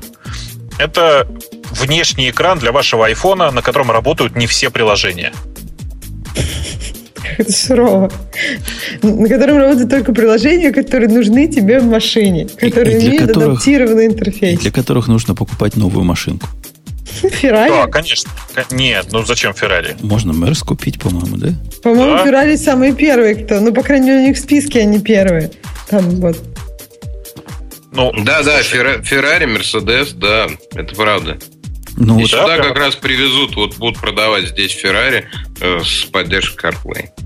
Ну Но вот в, мальчик, в мальчиковом моем додже тоже пообещали в, след, в следующем году да. поставить прошивку новую, и он сможет поддерживать вот этот кармод. Слушайте, во-первых, э, как это, всеми, во всей России любимая компания Пионер э, пообещала выпустить новую магнитолу буквально вот-вот с поддержкой CarPlay. Во-вторых, там есть э, совершенно понятные всякие Хонды в списке, которые прям вот уже, уже готовы выпускать. Там, на самом деле, в первом списке Ferrari, Honda, Hyundai, Mercedes, Volvo. Интересный да. список. Но, как сказал у нас э, в программе Start Life а, Алекс Мак, а, туда приглашенный, он просветил нас, что а, Volkswagen, ну и все бренды, которые с ним связаны, то есть там Seat, Шкода, там что там еще, Audi, они все мимо, потому что они под Android будут. Прикиньте, какая конкуренция. Ты покупаешь себе машину, исходя из того, какой у тебя телефон. Но, ну, вообще видишь... это не так смешно, как кажется. Мой ребенок именно так себе машину выбирал. Окей. Uh, у меня, значит, просто прямо сейчас, к сожалению, Mercedes. Я очень надеюсь вернуться обратно на BMW. BMW в списке uh, ребят, которые собираются делать поддержку, есть. Так что меня больше ничего не волнует. Да, в общем, и Mercedes есть, можешь оставаться в случае. Нет, ты знаешь, я не могу. Это это вообще не моя машина. Ну, так смысле... Не, ну, может быть, машины тоже сделают. То есть ты заказываешь себе, там, я не знаю, BMW, там опция iOS или Android. Да-да, и, да, да. и по машинам стандартам это будет стоить плюс 2000 долларов. Ну, я только хотел сказать, да, что типа э, поддержка Android из коробки, поддержка iOS плюс 120 тысяч рублей, да, примерно так. Ну, судя по, по нынешнему, э, по, по нынешним трендам, мы с тобой примерно одинаковую цифру назвали. 2120 тысяч рублей это примерно одно и то же. Да я до сих пор себя прийти не могу, что у меня убогая GPS навигационная система стоила 1800 долларов. Я, я не понимаю, как я за это заплатил. Где мои глаза были? Так а нельзя отказаться было? Или просто ты Мож, думал, что Можно нужно? было, но, типа, раз машина с подогревом, с кожаными сиденьями, ну как же без, без навигационной системы? Да. Слушайте, надо, кстати, сказать при этом сразу же, что на самом деле CarPlay вообще в России будет практически бесподоб... без... бесполезен. Потому что самое главное приложение для CarPlay, как вы, наверное, догадываетесь, это карты. А на всякий случай всем хочу напомнить, что работать там будет только специальное приложение, разработанное Apple перевожу, то есть там будет работать только пловские карты. Подожди, ты думаешь, там никогда не будет гугловых или индексовых карт, или только в первой версии ты имеешь в виду? Как минимум сейчас там никаких гугловых карт нет и в ближайшее время не будет. Потому что большая часть API, которые для этого нужно, закрыты. И нечего. И правильно. Да, не, ну, мне не... кажется, странно. Должны быть, ну, просто категории приложений, как у них, например, там, с тем, что кто может работать в бэкграунде. Некоторые категории приложений. Так и тут. Если это категория приложений карты, то... Ну, тебе в любом случае, тебе в любом случае нужно делать поддержку от, ну, совершенно отдельного экрана, потому что там другое разрешение на экране, напоминаю. Не, там это понятно, но... Дру- так... Другая совершенно ориентация очень странная. В том смысле, что там очень, очень по-другому выглядит экран, короче. И, и вообще просто весь этот CarPlay очень интересно. На самом деле мне больше всего интересно, вот у нас в чате правильно пишут, появятся ли лады с, с пиратским CarPlay? Я думаю, умельцы прикрутят. Те, которые умеют колеса сами менять. Я, я слышал, русские умеют сами колеса менять. Те наверняка AirPlay могут прикрутить.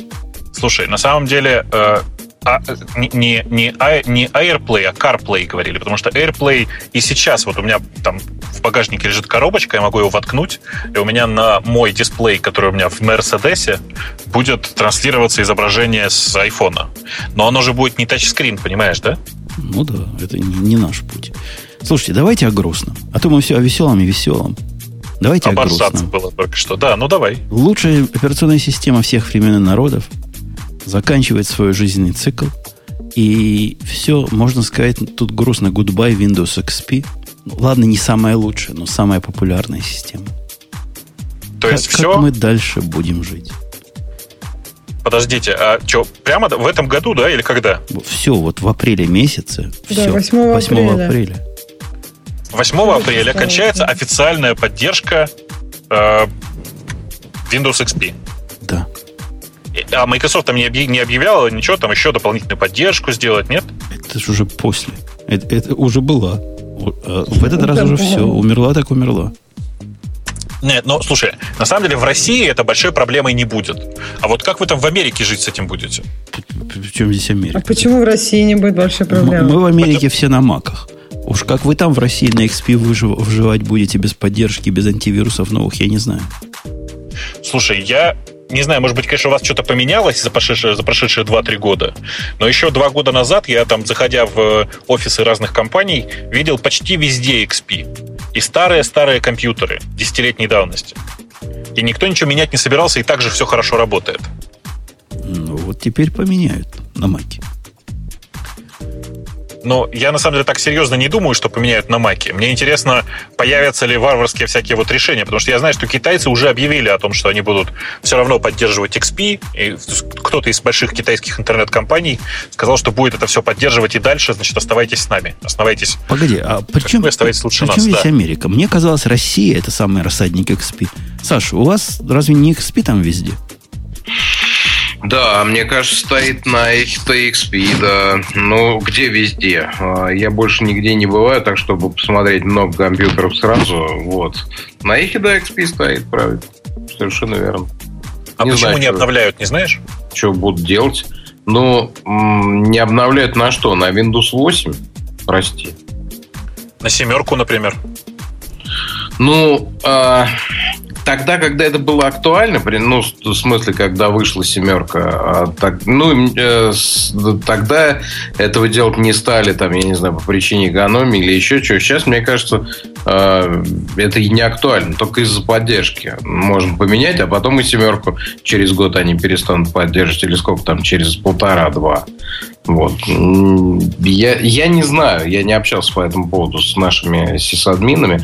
Я так понимаю, что XP, он, это версия специальная для, как это называется, для рабочих сетей или как там они называются? Ну, короче, для э, сетей компьютеров, которые в, используются э, в компаниях, не, ага. не для личного пользования. Вот. Для рабочих станций, черт, как они называются, не помню. Для рабочих групп, по-моему. О, рабочих Нет. групп. Точно, да, да, да, вот. для рабочих групп. Я, я так понимаю, что это специальная версия, вот, и может, может быть там с этим как-то связано. Понятия не имею. Вот. Ну, он как пашет, фурычит, ну и чего, и работает. Вот. Ну, я думаю, что оно и дальше работать будет. Просто невозможно будет, а, наконец-то невозможно будет поставить Windows XP на новый компьютер. Вот в чем история на самом-то деле. И, и по-моему, надо... Да. Невозможно будет на новый компьютер с Windows XP, если даже вы туда поставили, видимо, закачать какие-то security фиксы, которых просто не будет. Их просто не будет, совершенно верно. На самом деле, это страшенная проблема для безопасности всего интернета. Потому что да, Apple официально, Apple, говорю, Microsoft официально перестала поддерживать Windows XP. Не, не выходят security патчи, а security дырки находятся, напоминаю. А, если верить по, если верить ли в интернету, а ли в интернету обычно верить стоит, по статистике в посещения российских сайтов, то сейчас статистика такая. 41% э, это Windows 7 э, и 10% это Windows XP. Windows 8 6,7%. То есть XP восьмерку делает пока? Конечно. Ну, вообще это ужасно. То есть мы организуем, мы, я имею в виду Microsoft, наш американский, организует своими руками потенциально огромный ботнет для развивающихся стран. Для России, Нигерии и прочих мест, где еще XP используется. И, и, и что? Ну, в смысле, что? Ну, Прогресс плохо, не остановить, сколько можно его поддерживать? А почему они это делают, да? Как думаете? Просто не хотят, чтобы, ну, люди вот скачивали эти обновления, типа, это дорого для них? То есть... Ну, разработка-то обновления, это же деньги? Ну да, да, то есть это работа каких-то людей. Ну да, в общем-то. Я думаю, что на самом деле причина не в этом. На самом деле, мне кажется, что э, причина в том, что Microsoft просто хочет прогресса.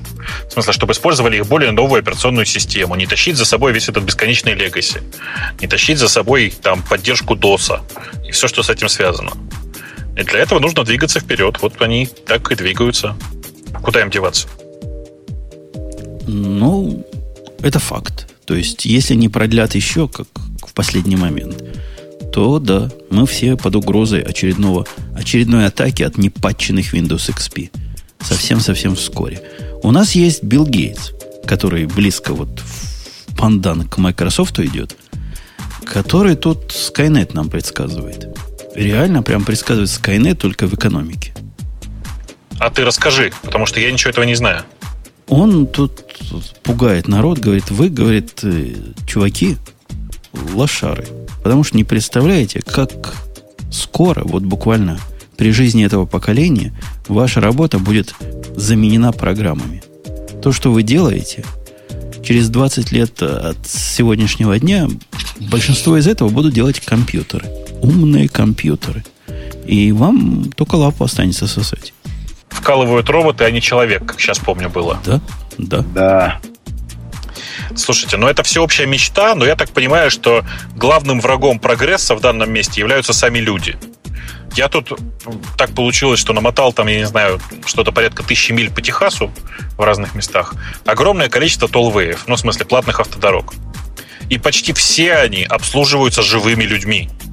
То есть нет, конечно, там есть дорожка, по которой можно проехать просто так. Но обычно рядом с этой дорожкой есть еще одна дорожка, которую, на которой сидит живой человек и собирает с тебя деньги. Слушай, ну мне кажется, это особенность Техаса, где, может быть, там так борется с безработицей. В Калифорнии потому что, также. Э, когда ты едешь по Флориде, там довольно редко, и на некоторых толах вообще просто нет живых людей. И если у тебя там нет мелочи или еще что-нибудь, ну, в общем, возникла какая-то проблема, надо вести переговоры по там встроенному телефону или что там у них встроено, по какой-то связи. Вообще просто нет людей. Вот, это даже, даже смотрится довольно страшно. Не, нет, не знаю, тут вообще но... другая система. Тут просто тебя фотографируют и потом присылают счет. Это, и, и, и все. Это, безусловно. То есть вот помимо вот этого, ну просто есть же люди, которые из других штатов приехали, и у них нет этого идентификатора, а, который там, ну, в той же Флориде или где-то, а, чтобы его считал, считала камера. Вот. Э, они не по, не по номеру там присылают счет куда-то. Просто mm. ты покупаешь там идентификатор, который... И у тебя счет там. Он с этого счета автоматически снимает деньги или присылает туда счета, неважно. Короче Нет, говоря... Это ты сейчас про EasyTech говоришь, да? Ну да, Easy, конечно. EasyTech. Но, не, да, не, не, он, знаю, он тут по есть такая система. Он тут, ну, называется в разных штатах. Не, не, не, в вот нашем штате это называется PAS. И, кстати, я хочу немножко ваш пафос разбавить. По пути моей отсюда через пол Америки до, до самого юга, единственный штат, в котором требовалось платить за дороги, был Иллинойс, в котором у меня и так был пас. Все остальные бесплатно. Это, это скорее редкость, когда толвей, чем, чем правило. Ну, Можно да, проехать всю Америку, не, не заехав ни в один из них. Это, это правда. Ну, например, Флорида, она вся в, то, в э, платных автодорогах. Вот. Э, ну, вся не вся, ну, вот этот вот, как она, Флорида Терн, э, как он называется, не помню. В общем, э, есть там большая платная автодорога, их несколько. Ну, и, и часто ты едешь, и просто вообще нет людей никаких. Так что это, знаешь ли, это техасская какая-то особенность там у тебя. Я думаю, я думаю, что ну, в, Техасе, в Калифорнии та же самая беда была. Я думаю, что они так борются с безработицей. Конечно. Я к тому, что, я к тому, что возвращаясь к словам Билла Гейтса, ну, это, конечно, правда. Большая часть работы может быть выполнена людьми. Ой, в смысле, программами. Но люди все это для людей вместо все равно оставят, потому что, ну как же, невозможно же, надо же им за что-то деньги платить. Ну, вообще смех смехом, а вот эти традиционные области, которые не наши, не программистские, они ведь страдают с каждым днем. Мы тут посидим с тобой, подумаем, напишем программу, и опаньки, тысячу человек уволили в какой-нибудь дыре. Слушай, ну это же прогресс. Ну, ну а разве не появляется что-то новое? Ну, то есть, например, появилось очень много работы для программистов. Да-да, появилось вместо этих тысячи, что мы удавили, появилось пять вакансий для программистов для того, чтобы поддерживать эту систему. Зато люди теперь могут заниматься творчеством все. Оно, правда, никому нахрен не нужно. Вот, но... Зато, зато людям нечего есть. Зато они могут заниматься творчеством. Больше Вообще... слушать. Интересно, Слушай, вот ты, куда общество идет. Мне кажется, что надо будет еще вот всех этих людей, которые не смогут там заниматься чем-то, ну, каким-то интеллектуальным трудом, там, в частности, программировать, их же всех еще надо будет как-то развлекать, чтобы они не переживали. Нет, на самом деле, вот это тоже важный вопрос. Если они не будут работать. Ну, мне кажется, вот эта индустрия, она работает на полную катушку, причем, ну, во всех странах, а, насчет развлечения, в том числе и бесплатного. Ну, вот, поэтому тут, тут, мне кажется, как раз вот проблемы нет. Если у тебя есть какая-то э, минимальная обустроенность в виде телевизора, например, который сейчас просто копеечный совсем, да, вот, то, в общем, развлечен ты будешь по самой не могу. Другая вот проблема, как Э, заработать на пиццу, которую ты при этом жрешь. Вот. Ну вот да, просто, например, в том же Сан-Франциско э, против программистов уже есть ну, такие негативные настроения. То есть людям не нравится, что вот есть какие-то люди, которые там вроде как много думают и получают за это огромные деньги, а я ем только пиццу и смотрю телевизор. Пойду-ка я их побью. Ну то есть как бы телевизор, мне кажется, не заменяет и не снимает вот эту вот всю энергию, которую людям надо куда-то девать развивать, чтобы не бить остальных. И я, я рассказывал, когда я проходил через нашу местную чикагскую конференцию Wall Street, я боялся, что побьют, потому что это ж я. Я как раз тот самый враг, которого они хотят раскулачить. Хоть и не Уолл-стрит, но все равно враг. Такие неприятные люди. Ужас. Ну да, да. Ну вот да, вот такая судьба нас всех ждет, так что готовьтесь. Грусть. Компьютеры Грусть, всех, печаль. все ваши работы выйти. Но нам от этого только радость, потому что мы те самые, которые компьютером так нас ум, побьют. Ум, ум вставляем. Нас побьют, но зато мы будем пиццу есть безвозмездно какое-то время. Ну да, в общем, надо быть аккуратно, чтобы не побили. Это, знаешь, когда сильно побьют, пиццу уже не хочется. Из э, тем, которые тут у нас достойные освещения, вы помните русские? И, и вот эта тема у вас была, Александр. Вы, так. по-моему, приглашали каких-то русских, которые сделали такой телефон с двумя дисплеями. Я ну, не путаю, да? Сейчас я попытаюсь вспомнить. Русский, телефон, два дисплея. Один, один дисплей, э, ну, обычный, йотафон назывался, да? А, а да, да, конечно, это было. Да. Было, это да. правда. А вот чуваки пошли дальше. Говорят, давайте возьмем йотафон и выбросим из него обычный дисплей. Не-не, реально, кроме шуток. Хорошая история. Ну, правильно, а что, зачем он там нужен? Причем реально, вот этот телефон называется Inkphone. Э, они предлагают э, телефон делать просто только с э, тачскрином, который на e-инке. И все обозреватели, которые обозревают сейчас этот телефон, говорят, вы помните, значит, йотафон, который с двумя дисплеями? Так вот, давайте выкинем LCD-дисплей. Ну, а, надо сказать, да. отличная рекламная кампания для йотафона. Да, я тоже так считаю. На самом деле, я посмотрел на стенд э, йотафона на э, Mobile World Конгрессе, И там просто нереальное количество народу было.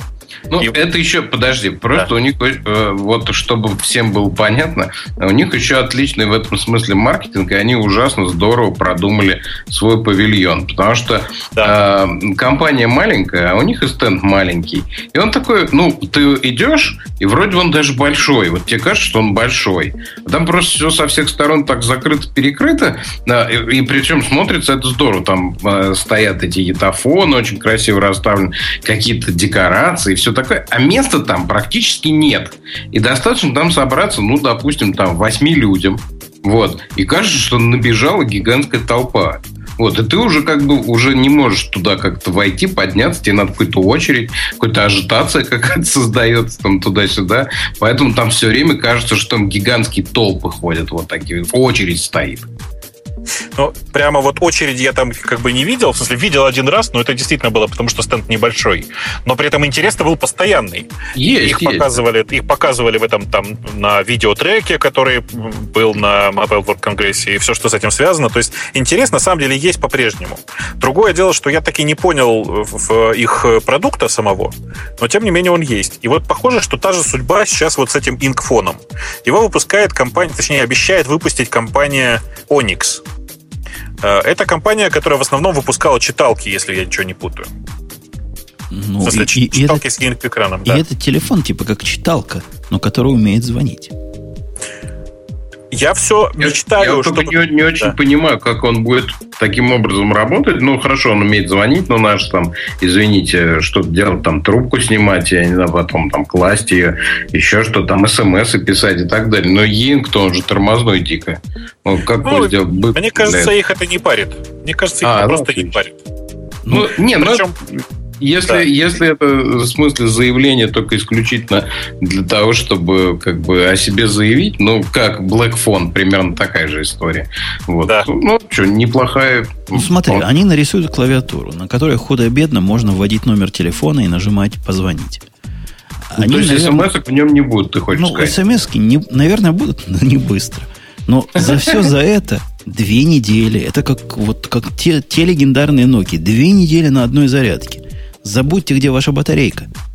Причем я еще, еще а больше зачем, даже зачем скажу. он такой-то? Ну, в смысле, понятное дело, что ты что за короткую батарею покупаешь себе сейчас в айфоне твоем или андроиде? Вот, ты покупаешь себе гигантскую функциональность, и фактически ты носишь компьютер с собой, только маленький очень.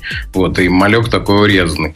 Вот, а тут ты ничего, будешь носить с собой ничего. Ну, Но зато... Представь, поедешь, поедешь ты в Африку на сафари пострелять да. слонов. Как ты так. с айфоном? Там электричество не водится. Там только Подожди, слоны. подожди. Пойдешь Нет, ты сейчас такие телефоны, которые вообще как раз есть. Совершенно правильно. Да. Поедешь ты в Африку, захочешь поставить себе, я не знаю, Google Maps, а тебе скажут хрен тебе, потому что у тебя Android 2.3. Ребята, я на всякий случай хочу вам напомнить. 16 марта 2014 года компания Onyx выпускает телефон с Android 2.3.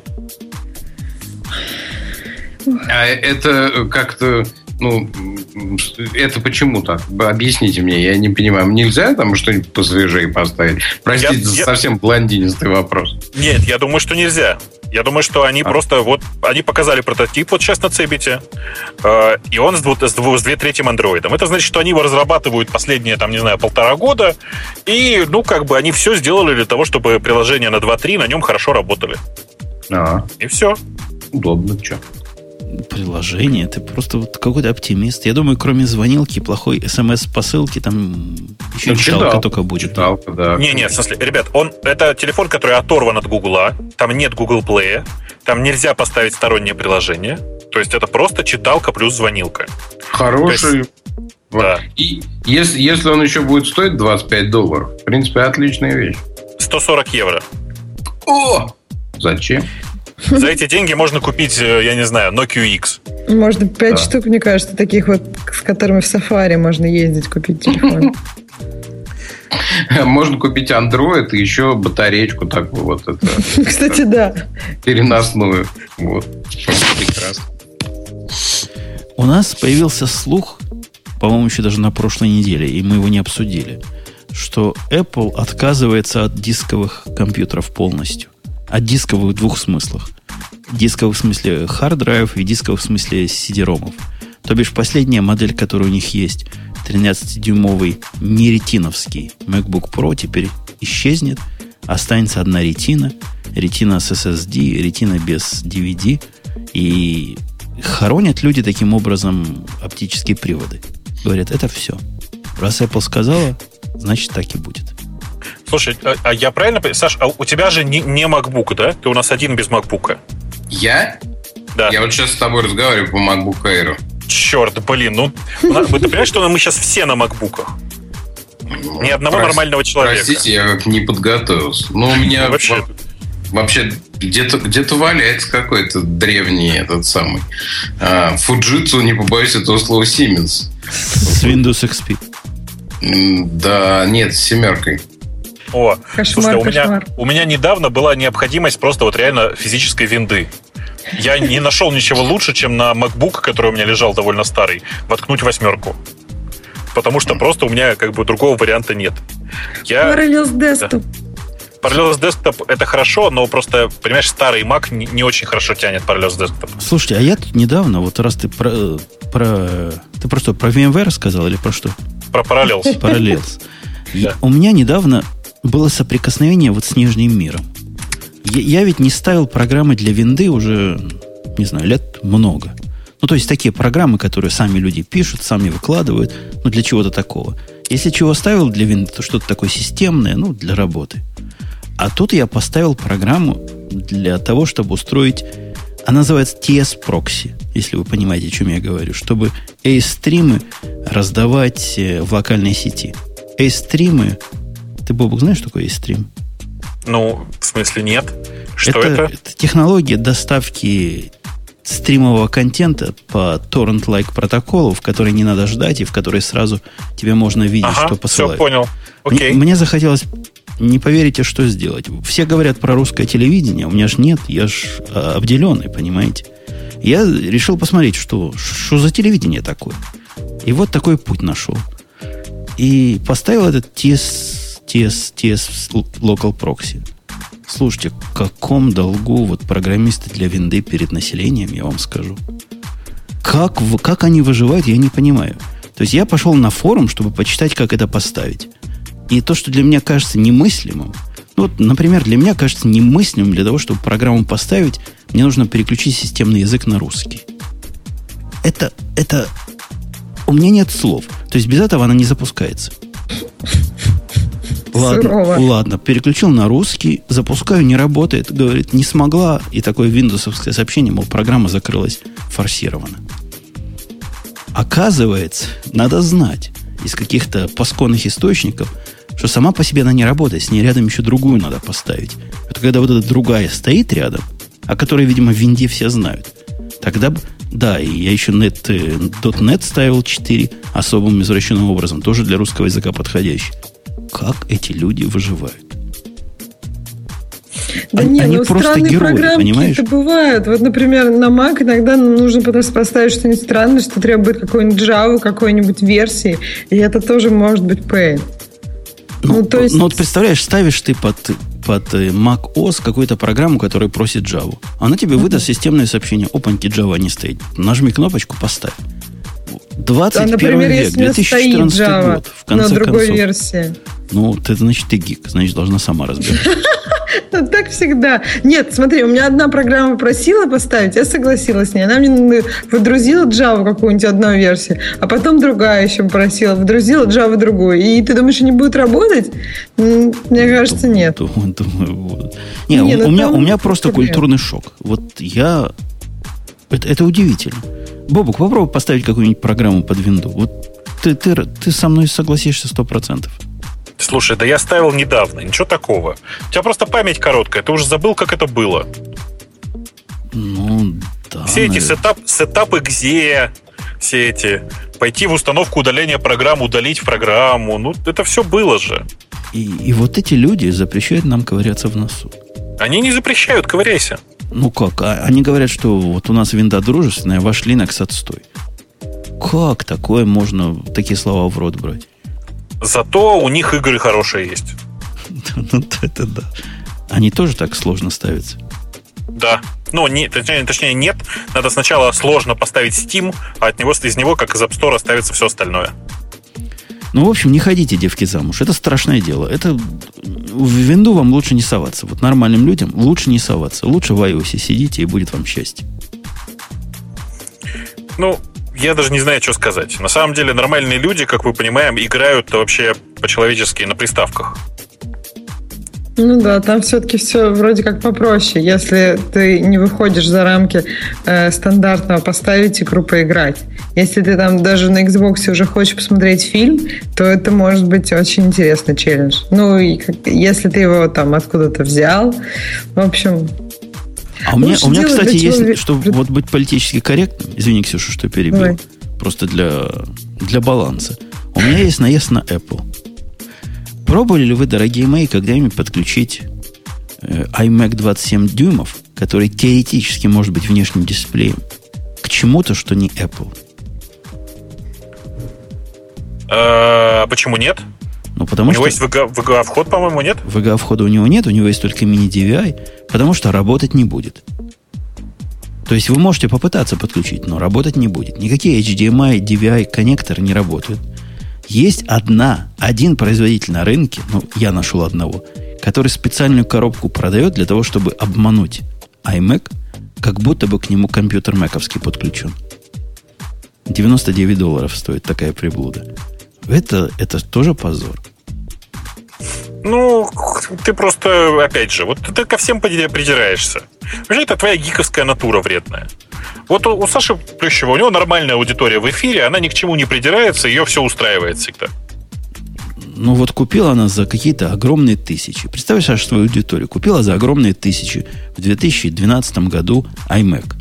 И теперь да. захотела его подключить в виде, он же шикарный 27-дюймовый дисплей.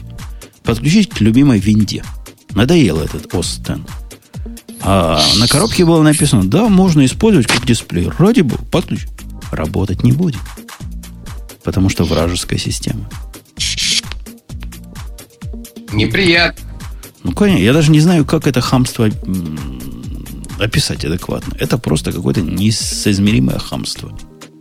Да нормально это. Этот компьютер, который никогда не обещали тебе, что он будет использоваться как монитор.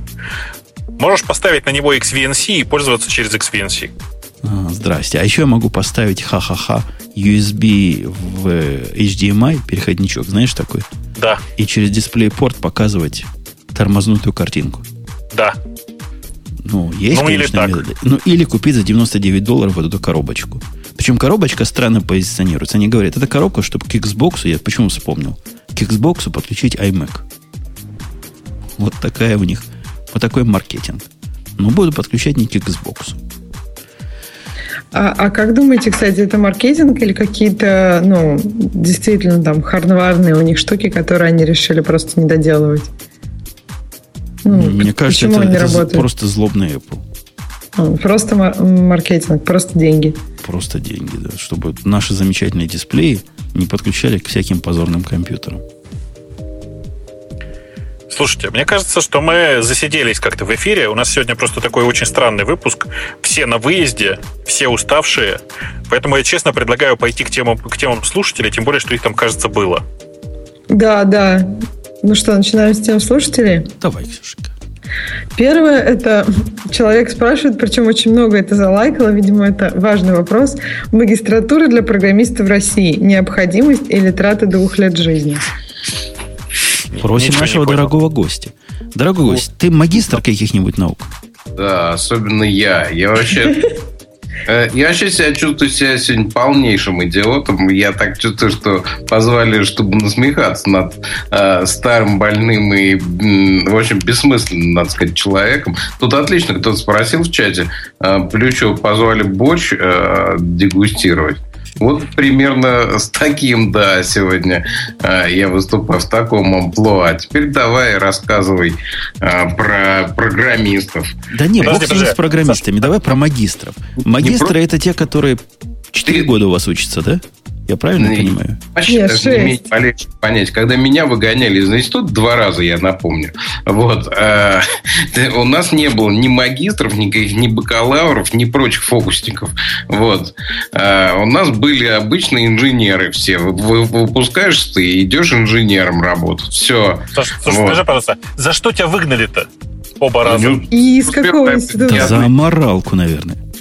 Из-за из дебилизм. За что еще меня могли выгнать? Ясное дело. Вот. Э, из химико-технологического, из Менделеевского. И, в общем, хорошо, что я его не закончил, надо сказать. Тоже закончил бы, у меня были бы трудности с американской визой. А так все хорошо. Слушай, да, кстати, у тебя тебя бы могли и не пустить даже. Вот. Такие дела, да. Не, ну, ну вот, знаешь, вот, вот, вот без дураков. Я, мое твердое ощущение, что и средней школы много. А тут уж какая-то магистратура. Слушай, на самом деле программисты бывают разные. Есть э, там, грубо говоря, разделы. Э, короче, есть программисты, которые на самом деле математики, да, типа такие жесткие алгоритмисты. Им магистратура не помешает. Но это имейте в виду, что это магистратура не по профилю программист, а магистратура по профилю, там, условно, там, прикладная математика. Такие люди есть. Их вообще нужно, там, я не знаю, 200-300 человек на всю страну в год. Максимум. Для всех остальных я согласен с Женей достаточно высшего образования, достаточно среднего образования. Как-то я вообще с вами не согласна. Во-первых, хотела сказать про Сашу, что у меня тоже в голове, как в, у нас в чате написали Breaking Bad, то есть, может, в Америку бы не пустили, но много интересных штук можно было, наверное, бы сделать после химик, химико-технологического. Да я, в принципе, уже могу. Знаешь, я почти три курса закончил. То есть, вот прозрачный можешь сварить, да? Запуск вообще. А синенький? До синенького не дошли. А вы, кстати, вы, кстати, знаете, да, историю? Это она, я не помню, рассказывал я или нет. Мне тут в Штатах рассказывали увлекательную историю о том, что в некоторых южных американских штатах э, местные специалисты на- начали подмешивать синий краситель в производимый ими метафетамин, чтобы он был, чтобы он по цвету напоминал тот, который варили в Breaking Bad потому что там он считался уникально чистым, и они туда подмешивают теперь синий краситель. Так медиа влияет на современную человеческую жизнь. Даже не медиа, это искусство все-таки. Вот, хорошо, так искусство, да, ты прав, потому что это скорее искусство, да, влияет на человеческую жизнь до сих пор. У меня, круто. У меня, у меня знакомый программист ушел из программирования и начал выращивать марихуану. Но он ожидает, что у нас в Иллинойсе разрешат скоро. И говорит, такое трудное дело не растет, зараза. Сама не растет буквально. Слушай, а подожди, а, а? Я, правильно, я правильно понимаю? Я просто э, плохо помню географию, что это северный штат. Ну, он там устроил теплицу, все дела, буквально. А. Какой-то даже гидропонику пробовал. Все книжки а, скупил. А, Говорит, и, на него вино... так плохо Винойс, смотрели это в ж, магазине. Это же прям, это ж прям у Канады. Там у вас холодина была, и озеро сейчас замерзало даже вот тут, ну, практически на днях. Вот. Ну, вообще, география, наука говорит, что мы на широте Ташкента. Это правда, да. Я понимал. Но, но, но вот... было холодно, да. Было Бывают холодно. заморозки. Да, ну с теплицы, наверное, лучше. Ну, видишь, как, оказывается, думал человек, э, что променяет сложную профессию на легкую. Шиш. Он был уверен, что оно само растет. Говорит, ты что там, землю бросил, оно растет. А нет. Не дается урожай в руки. Да, Бобук. Так что, магистратура для программиста не нужна? Ну, для среднего программиста, который будет писать на вебе для PHP, по-моему, бесполезно совершенно. А, можно я? Можно я? Давай, давай. Я просто давай. закончила магистратуру, и ну, мне кажется, что это очень... Для, ну, хотя, наверное, для любых вузов это специфично. Вопрос в том, что, чему вас будут учить. Нельзя так голословно утверждать, там, нужна магистратура, не нужна. Вопрос, что это будет за программа и что она вам даст. И причем не обязательно это, на мой взгляд, не обязательно это должны быть языки, которые точно вы будете использовать. И это может быть просто очень серьезное расширение расширение вашего кругозора, которое вам позволит понять, чем вы хотите заниматься. То есть, например, у нас была достаточно интересная магистратура, и она как-то сильно отличалась от того, что у нас было в бакалавриате, в этих четырех курсах. То есть мы, например, ездили в Академию наук, там нам ввели курсы люди, которые там, ну, действительно занимаются этими вещами, то есть это был там и банковский курс про Swift, и там про процессор очень много интересного было. Ну, то есть этого, хотя мне кажется, что это могли бы рассказывать и на ранних курсах, курсах. То есть все зависит от того, какая программа у вас будет. То есть если эта программа вам не интересна, то лучше потом просто добрать какие-то курсы на курсере и заниматься этим, и не тратить время на то, что вы будете реально ходить там куда-нибудь в реальный институт. То есть, мне кажется, нужно рассматривать, исходя из ситуации. Ну, хорошо. Ну, окей. окей. То есть ты считаешь, что тебе магистратура помогла? Ну да, просто там действительно было подожди, много... Подожди, сейчас, подожди, сейчас важный вопрос. Тебе магистратура помогла уехать в Америку, я правильно понял? Ничего подобного, это вообще никак не связано. Ой, ой, ну, вот есть... так серьезно прореагировала сейчас. Ну, просто это с таким гэпом во временном моменте. Ну, то есть это вообще никак не связано. Просто на самом деле, когда я вспоминаю, чему научили, вот в магистратуре этих знаний, наверное, было даже больше, чем вот просто на первых курсах. Хотя там была очень интересная математика, например. Ну, ну вот, кстати, Бобук, знаешь, математика мне в последнее время начала пригождаться. У нас я в фирме единственный, кто нашего... У нас начальник, он закончил физтех местный, какой-то крутой. Ага. И он исключительно, когда описывает алгоритмы, которые надо реализовать, он, знаешь, греческими буквами все приговаривает. И я его понимаю. Тут какое-то какое забытое знание, вот это высшей математики, даже не очень высшей, оно как-то помогает в жизни. Слушай, нужна да, математика. Математика да, очень нужна. Другое дело, что в большинстве вузов, где учат типа программистов, эта математика на таком уровне, что ее проще освоить самостоятельно и не тратить 5 лет жизни на это. То есть, когда я говорю, что высшее образование в данном случае не нужно, я не имею в виду, что эти знания не нужны. Просто эти знания довольно часто проще получить самостоятельно. Что ты имеешь в виду самостоятельно? Мне кажется, что для этого все равно нужна какая-то система и структура. То есть это должен быть, например, ну, в частности, какой-то курс на курсере. Ну просто прочитать О, про эти две нет. книжки. Как да ты нет, думаешь, ну... какое количество людей заканчивает курс на курсере? Я ну, не знаю, какое соотношение количество. На, ну, в смысле, это, это, это хорошее, хорошая цифра, хорошая цифра от курсеры. 7, если там они говорят 5%, но я думаю, что на самом деле примерно 7% а, людей 7? заканчивают курс, заканчивают тот курс, который начали слушать. Не, ну, Поэтому может быть... онлайн-обучение – это просто другая совершенно история. Я скорее про книжки, про справочники, про умение просто банально читать формулы, про всякие такие вот банальные вещи. Вот мне кажется, кстати, с математикой это немножко ну, сложнее, чем с программированием, потому что, ну, все-таки иногда какие-то... Ну, в общем, важно, хорошо бы, если бы тебе с кем-то можно было это как-то обсудить. Потому что некоторые концепты, они достаточно сложные, и если у тебя вообще нет никакой базы, ну, совсем, то есть ты никогда не изучал математику, то это, это сложно. Это сложнее, чем какие-то базовые такие простые моменты в программировании. То есть на питончике Hello World написать, на мой взгляд. Вот как раз слушатель Валентин пишет, что в программировании, утверждает, он используется математика не больше 10 класса. То есть достаточно уметь считать. Ну, не, у всех не, разное Валентин, программирование. Разная математика бывает в программировании. Да, математика очень разная, причем чем дальше, тем больше, э, чем больше различия. Потому что, типа, есть, э, не знаю, программисты на PHP, которым действительно никакая математика вообще не нужна. Кроме там, я не знаю, пересечений множеств и всяких евклидовых перемножений и всякой банальной такой вещи. А есть э, люди, которые занимаются анализом данных, те люди, которые занимаются машин-лернингом, и там прямо, знаешь ли, эм, мягко говоря, математики немало. Причем она такая не самая простая. Да много где. Ну, например, в игрушках там какие-то любые... Ну, в игрушках, чтобы что-то посчитать, тебе нужны алгоритмы Ой, нет, на нет. графах и так это, далее. Это, это ты зря сейчас. Вот в игрушках как раз там очень жесткая сегментация. Там есть там два человека, которые занимаются графическим движком, и 50 человек, которые занимаются, простите, не знаю, короче, движением 3D, 3D-шных моделек в готовом движке. Да не, ну там... мы же не количестве, но я просто... Ну, в играх точно есть математика, с этим трудно спорить в производстве графических движков есть математика, это правда. Okay. Ну и там математика, в смысле, и графические движки, и физи, физические движки, всякая mm-hmm. такая история. Там mm-hmm. везде это все есть, конечно.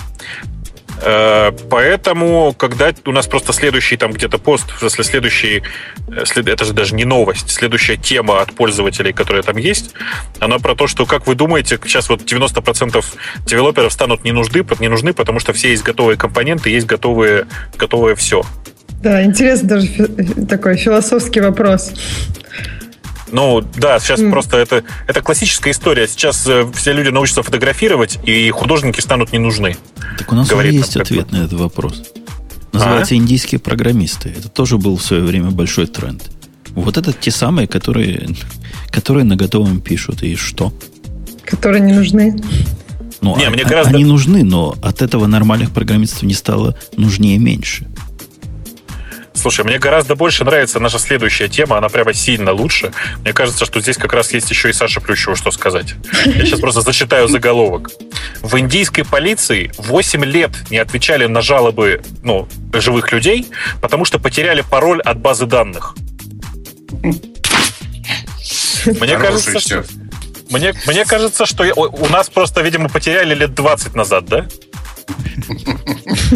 А я бы, а я бы хотел похвалить говоря, индийскую полицию. не заводили. А, ну, в смысле, а у нас просто соптимизировали процесс. Даже не стали тратить деньги на компьютер. Точно. Слушайте, если 8 лет система, которой никто не знает пароля, как-то работала, ладно, не собирала новые жалобы, но старые там были. То есть программист, который написал, в принципе, молодец. В смысле, ну да, конечно, программист молодец, там все работало. Заводить жалобы можно было. Понимаешь? Так там вот. что-то Отвечать трудно. Да. Это комитет по, по бдительности. То есть, сейчас, подождите, это орган, отвечающий за борьбу с политической коррупцией. Ну точно, слушайте. Мне кажется, что э, этих индусов потом отправили к нам по обмену опытом. Прямо один в один.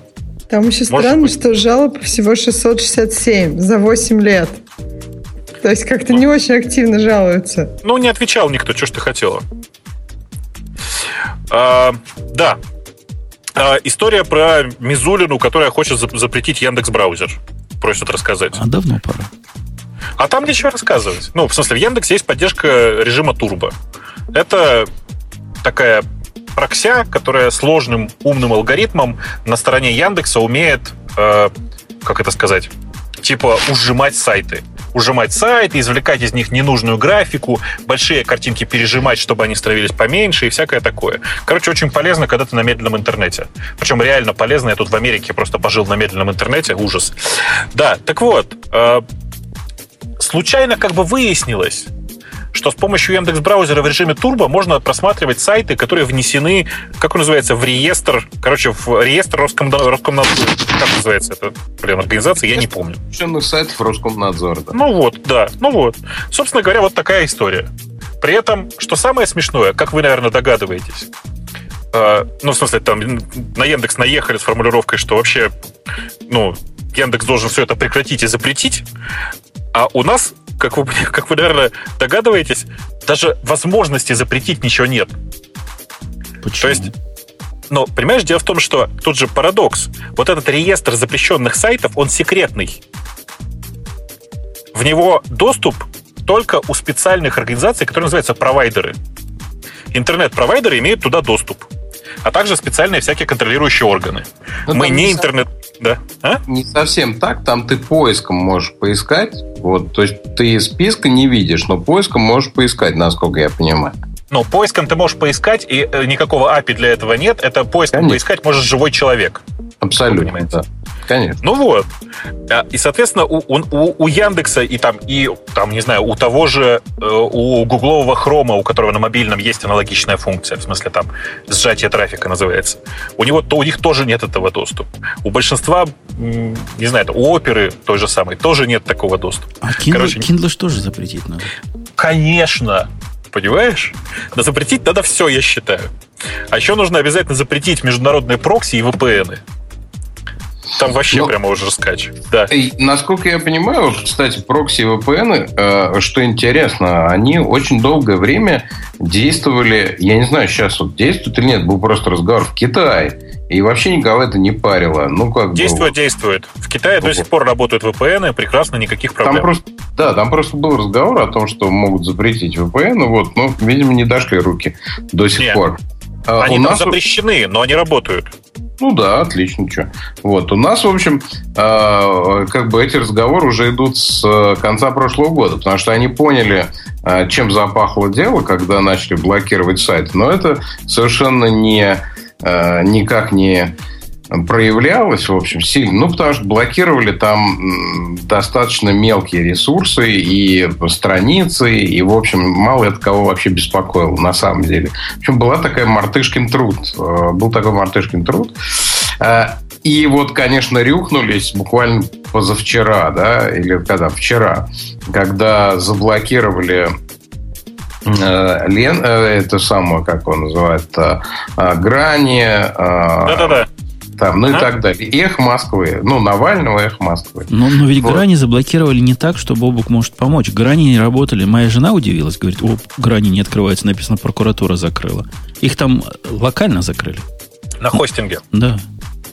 Ты знаешь, э, я вот у меня сейчас грани отлично открываются. И их уже открыли. Нет, нет, их не открывали. А, тем не менее, я вчера разговаривал вечером с пресс-секретарем Роскомнадзора, он говорит, что никого не открывали, и более того, там вообще э, крайне интересная история, потому что, ну, Роскомнадзор, он же не сам это делает, то есть он может и сам это делать, но он это сделал по предписанию Генпрокуратуры. И вот Генпрокуратура прислала это в такой формулировке, во-первых, там не указано за что, очень расплывчатое, что есть где-то призывы, где, какие там, это ничего не указано. Это раз. А во-вторых, э, как мне объяснил пресс-секретарь Роскомнадзора, формулировка такая, что она разблокировки вообще не предусматривает. Он говорит, как мы будем дальше действовать, я вообще не имею ни малейшего понятия. Ну, справедливости ради, Грани.ру вот прямо сейчас работают. Они у тебя через анонимайзер работают или нет? Нет, работают прямо сейчас, прямо вот с э, мегафона, mm. с LTE. Не, не, вы, что... вы мне поверьте, их, когда их блокировали, они были конкретно для всего мира заблокированы. Mm. То есть ну, пос- последние мили их блокировали. Ты, ты знаешь, я постоянно проверял на них работу э, разных вот анонимайзеров и все, и они у меня везде открывались, кроме как раз через э, браузер, через Яндекс браузер, через Opera Turbo. А, вот, ну, режим турбо, вот, а так через все сервисы они открывались отлично с помощью всяких VPN и аддонов, вот у меня стоит ZenMate, например, вот, может быть, был какой-то период, когда их совсем заблокировали, не знаю. Ну, не важно. Думаю, что, да, я думаю, что, собственно говоря, было. Ну, в общем, история с Яндекс браузером и с другими, на самом деле, браузерами очень смешная. А, Причем смешная она, наверное, потому что действительно там у Мизулиной компании вообще нет понимания, как все это работает. Абсолютно нет никакого. Я тебе э, это могу сказать как человек, который вот с ними общается. Ну, э, есть два-три, может быть, депутата, которые не то чтобы понимают, они как готовы услышать и впитать. Ну, там, типа, там, Шлейгель какой-нибудь, и еще э, там, ну, Пономарев, естественно, еще какие-то. Они просто э, не говорят идиотских вещей, да, э, вот. Э, и все остальные, ну, практически, там, я не знаю, 450 депутатов, да, из тех, кто рискует говорить на высокотехнологичные темы, а это, ну, там, человек 100, да, ну, может быть, поменьше. А, так или иначе они разговаривают, что-то обсуждают, комментируют. Да, они просто несут такую чушь. И даже когда ты с ними вот один на один, не в эфире, ничего, разговариваешь, ты понимаешь, что там понимания нет и близко вообще, ни, никакого. К сожалению, это катастрофичный, катастрофичный уровень. Но самое интересное, что они уже не только в личных беседах, но уже и в эфире и публично признают, что они фактически штамповочный орган, который сам ничего не вырабатывает. Вот чего им принесут из администрации президента или из правительства, а, то они и проштампуют. И, в общем, даже их это мало волнует. Они То есть такой... они этого даже не стесняются, что ли? Не стесняются совершенно. А, ну, может быть, не все, но, но начинается это. Вот у меня буквально а, там на прошлой неделе депутат из комитета по информполитике, это самый такой феерический э, комитет, возглавляемый известным Алексеем Митрофановым, да, бывшим заместителем Жириновского. Вот. А самый фееричный комитет, вот в недрах его обсуждаются все эти идиотские законы, начиная от блокировок и заканчивая регистрацией блогеров. Вот, к сожалению, это такая, ну, реально палата номер 6, но у которой есть печать, понимаешь, в чем дело? Вот в чем проблема. У кого-то есть ядерный чемоданчик, и есть проблема, а у кого-то есть печать. Вот. Эм, и там довольно, ну, глупо Подожди, это, это обсуждать. Это классическая прям. большая круглая печать прямо. Да, да, абсолютно большая тройка, конечно. Такая небольшая Просто. тройка, сказка о тройке. Погодите, да. дорогие, а вы как-то все немножко драматизируете. Ну, власть и мощь, они везде туповаты, особенно с точки зрения современных технологий. Про нашего, который про трубы говорил, тоже, тоже не семи пядей во лбу.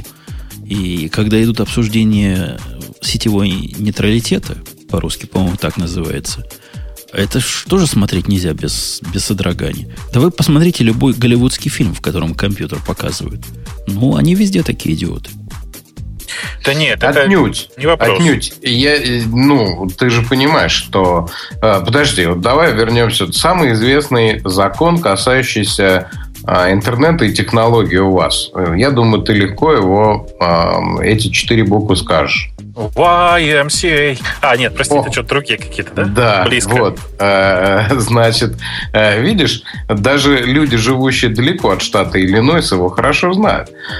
Соответственно, этот закон, он очень долго с гигантскими дискуссиями принимался, наверняка не без идиотских заявлений и так далее. И огромное количество экспертов было задействовано на нем, на, между прочим, хорошо оплачиваемых экспертов.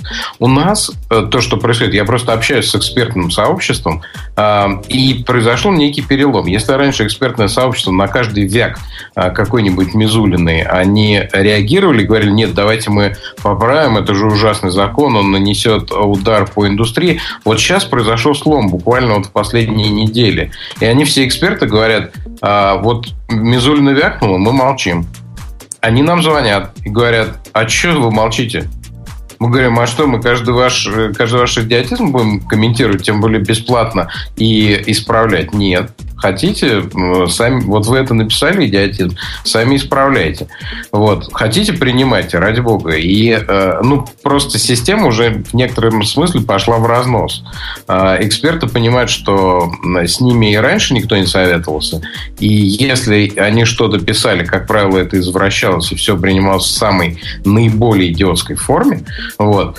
И поэтому экспертное сообщество сейчас самоустранилось абсолютно. Э, и все, все это не проходит никаких экспертиз. Поэтому вот, вот в чем отличие, понимаешь? Да? А, э, и там, и там идиоты. Но просто у нас идиоты остались без контроля и без экспертной поддержки, а, поскольку они сами ее оттолкнули.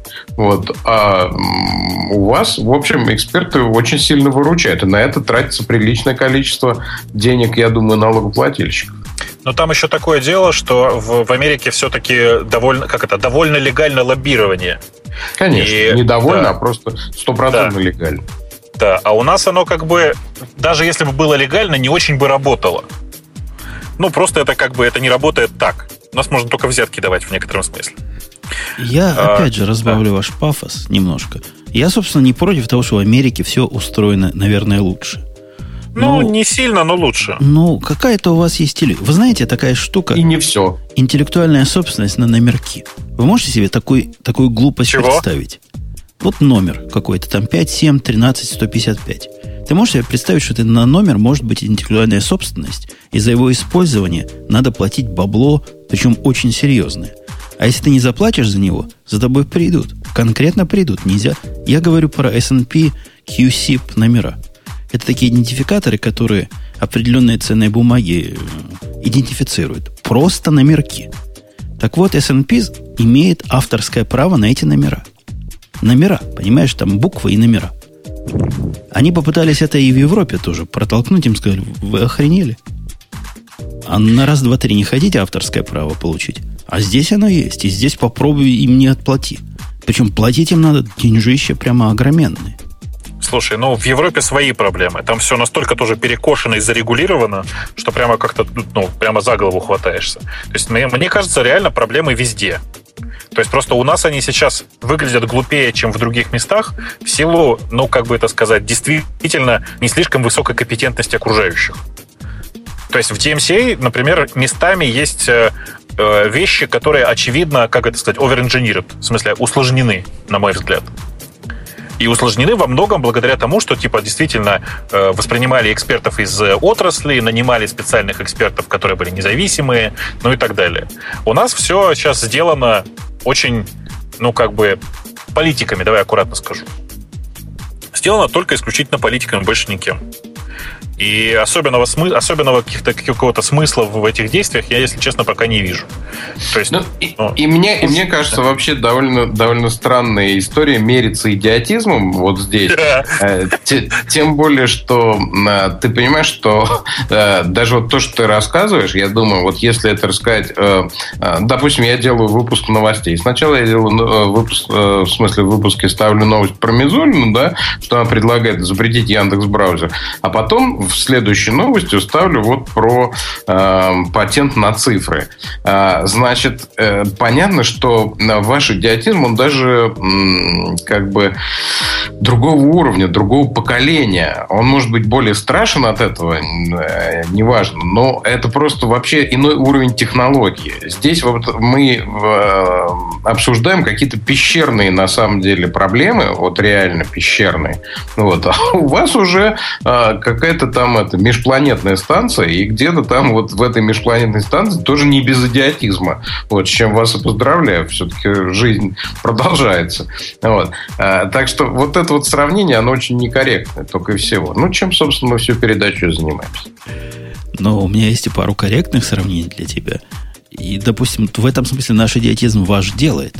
У вас ведь нет такого, что если ты не платишь медицинскую страховку, ты должен платить штраф государству? Э, слушай, это вообще прекрасно. У нас вообще, собственно, понятие, э, понятие медицинской страховки э, большинство населения, в общем, не очень себе представляет. И то есть, более того, большинство населения, например, называет медицинский полис полюсом. Понимаешь? Вот, и ничего, как-то все живут. Вот. Да, ты полюс возьми и все. Вот, и пишут его именно так. Поэтому, э, знаешь, нет, я совершенно не настаиваю в том, что там, там рай, а тут ад и так далее. Э, просто я тебе говорю, вот эти вот э, сравнения идиотизма и мерить, кто кого переидиотничает, это довольно бессмысленное и глупое занятие. Вот. Ну, как же, хочется быть впереди планеты все, хоть в чем-то. Я пытаюсь наш идиотизм, ты свой. Как-то... Чей идиотизм? Чей более идиотичный? Слушайте, да какая разница? Там просто в, глобальном смысле и там, и там обезьяны. Просто у нас эти обезьяны пока просто обезьяны, а ваши уже еще и в космос полетели в каком-то смысле. Вот да, ва- ваши уже написали свою войну и мир. Ну, типа того, да. На самом деле, действительно, идиотизм везде, тут никуда не, от этого не денешься. Да. Нам говорят, а что, что на полюсе да. так и написано полюс. Да, полюс, да. Да. Конечно. Какой страховой полис? Никто не слышал об этом. Вот полюс все знают. Да, конечно. И спелчекер наверняка исправляет на полюс. Mm. Очевидно. А, да. А какие-то у нас еще там темы пользователей были? По темы слушателей, блин. Когда я научусь правильно говорить. Netflix для пиратов открыли, а потом закрыли. Я даже а, не и снова открыли. Уже открыли и снова опять? открыли. Попкорн да. тайм открылся уже? Да, ну в смысле, э, кто-то из э, э, чуваков, которые занимаются много торрентом, и кажется, кстати, даже не кто-то, а вот те самые ребята, которые делали API для э, всего этого хозяйства, такая, такие ребята YTS, которые раньше назывались y, YIFY, э, они уже торжественно объявили, что они э, будут поддерживать этот продукт. И действительно, если у вас еще там не, было возможности его попробовать, еще дать ссылку тебе, Жень? Ну, на Torrent Freak там уже нету его, да? На Torrent Freak там его уже нету, но есть ссылка прямо вот на бету если ты хочешь этого хозяйства. Попкорн, а, давай. А ты всем, да? Сейчас, Или думаешь, сейчас ее в чате, в чате, в чат, не, не закроют. Сейчас ее найду у себя, она у меня где-то здесь прямо, прямо открытая была. А, на самом деле это действительно уникальная штука. Ребята сделали просто удобный интерфейс для торрентов. То есть ничего такого. Просто удобный интерфейс для торрента. Ну, плюс торрент стриминг у них есть тоже из коробки удобно. Не надо ждать, пока загрузится, можно сразу смотреть. Э, да, ну, в смысле, они сделали просто нормальную, нормальную современную торрентокачалку. Они просто, э, точнее, ты просто заходишь туда, тебе показывается список фильмов. Ты тыкаешь и просто его проигрываешь. Без всяких лишних каких-то там приседаний. Сейчас, значит, будет, вот это будет скопировать ссылку. Вот это бета для Мака. Сейчас я нам в скайпик тоже положу, если вам интересно. Э, вот это будет бета для Мака. А где-то у меня здесь еще есть бета для винды. Кому-то нужно было, я помню. Есть пару таких. А чипенцев у нас в чате. Ну, В общем, если честно, у меня сейчас просто ссылки здесь нет на бету для винды, ну возьмите, посмотрите. Она довольно легко находится, и очень легко, кстати, находится на торрентах. Называется продукт Popcorn Time. А, э, пожалуйста, имейте в виду, что он никаких денег с вас не просит, и ничего никуда вводить не надо. Ты просто запускаешь, он просто работает. Уникальная совершенно штука. Выглядит как, э, не знаю, XBMC. как э, да, как XBMC, только, только в котором прямо все прямо, прямо проигрывается. Очень всем рекомендую. Э, сорцы доступны, если кто-то хочет собрать для Linux, это тоже не проблема. Сейчас, о, я вам сейчас я придумал. В общем, короче, прогресс не остановить, опять же. Окей. Вот так. Да. Ну что? А, по-моему, все. По-моему, все. Я смотрю Остается... на темы, на темы, на ну, темы. Можно честно сказать, что 25 лет интернета э, его только омолодили, и у нас огромное количество э, вещей, про которые никто в самом начале и не думал. У нас действительно какие-то социальные сети. Слушайте, интересно, а вот э, сам Тим Бернес-Ли, он когда-нибудь на порно-сайты заходил? Мне просто интересно. Зачем думаешь, интернет придумал? Ты думаешь, он с самого начала думал про это, да? Да, конечно. Слушай, наверняка. На самом деле, я очень надеюсь его заманить как-нибудь в Россию, потому что он вообще в России ни разу не был, если что. А, и все разы, когда я попытался подходить к этому вопросу, он говорил, что он сюда не поедет, он, он боится, типа, местных, местных политиков, что они будут его имя использовать в своих э, нуждах. Поэтому он никуда из Штатов не выезжает. Да. Когда, когда ты сказал, что он боится, я хотел тут вставить Мизулиной, но я думал, так это шутка была бы. И когда ты сказал местных политиков, я понял, в общем, какой очмошник сегодня вообще. Не, нет, вот. ты, ты на самом деле сто процентов прав. Он боится, что его имя, а он хорошо да, понимает, да. что у него самое ценное из того, что у него сейчас есть, это его имя, будет активно использовано местными политиками, говорит он. А я этого не хочу.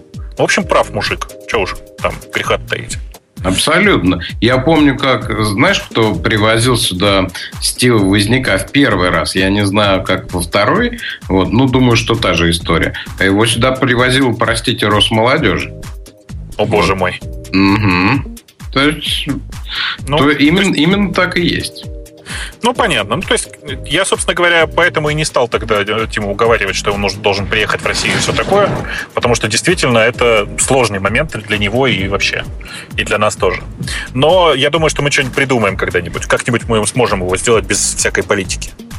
Да надо просто всех, всех, всех, кто хотел бы с ним поговорить, просто вывести куда-нибудь к нему и все. А, да, и обратно не возвращать, да? А то многие захотят остаться, я их знаю. Да, в общем, короче, интернет э, как это, шагает семимильными шагами. Посмотрим, что будет еще через 25 лет. Я думаю, я надеюсь, что никаких буквок в интернете такого вот, как сейчас, не останется.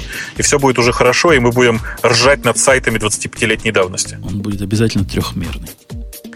А, и гипертекстовый. Гипертекстовый и, и сфер... на сферических дисплеях исключительно. Ну и, разумеется, он отпечатан на 3D принтере. Дисплеи будут сами печатать на принтере. Да все будут печатать на принтере на этой оптимистической ноте я буду завершать наш сегодняшний разрешенный разговор. напомню, был подкаст «Радио Ти», был в гостях Александр Плющев, небезызвестный вам. И тут блистал по-всякому. Из постоянных были все постоянные. В общем, молодцы, что были. Все, пока до следующей недели. У нас следующая неделя все еще обычный гиковский выпуск, так что приходите, будут такие же примерно расслабленные разговоры, как сегодня. Пока. Счастливо. Пока кат. Фу. Я убегаю. Фу.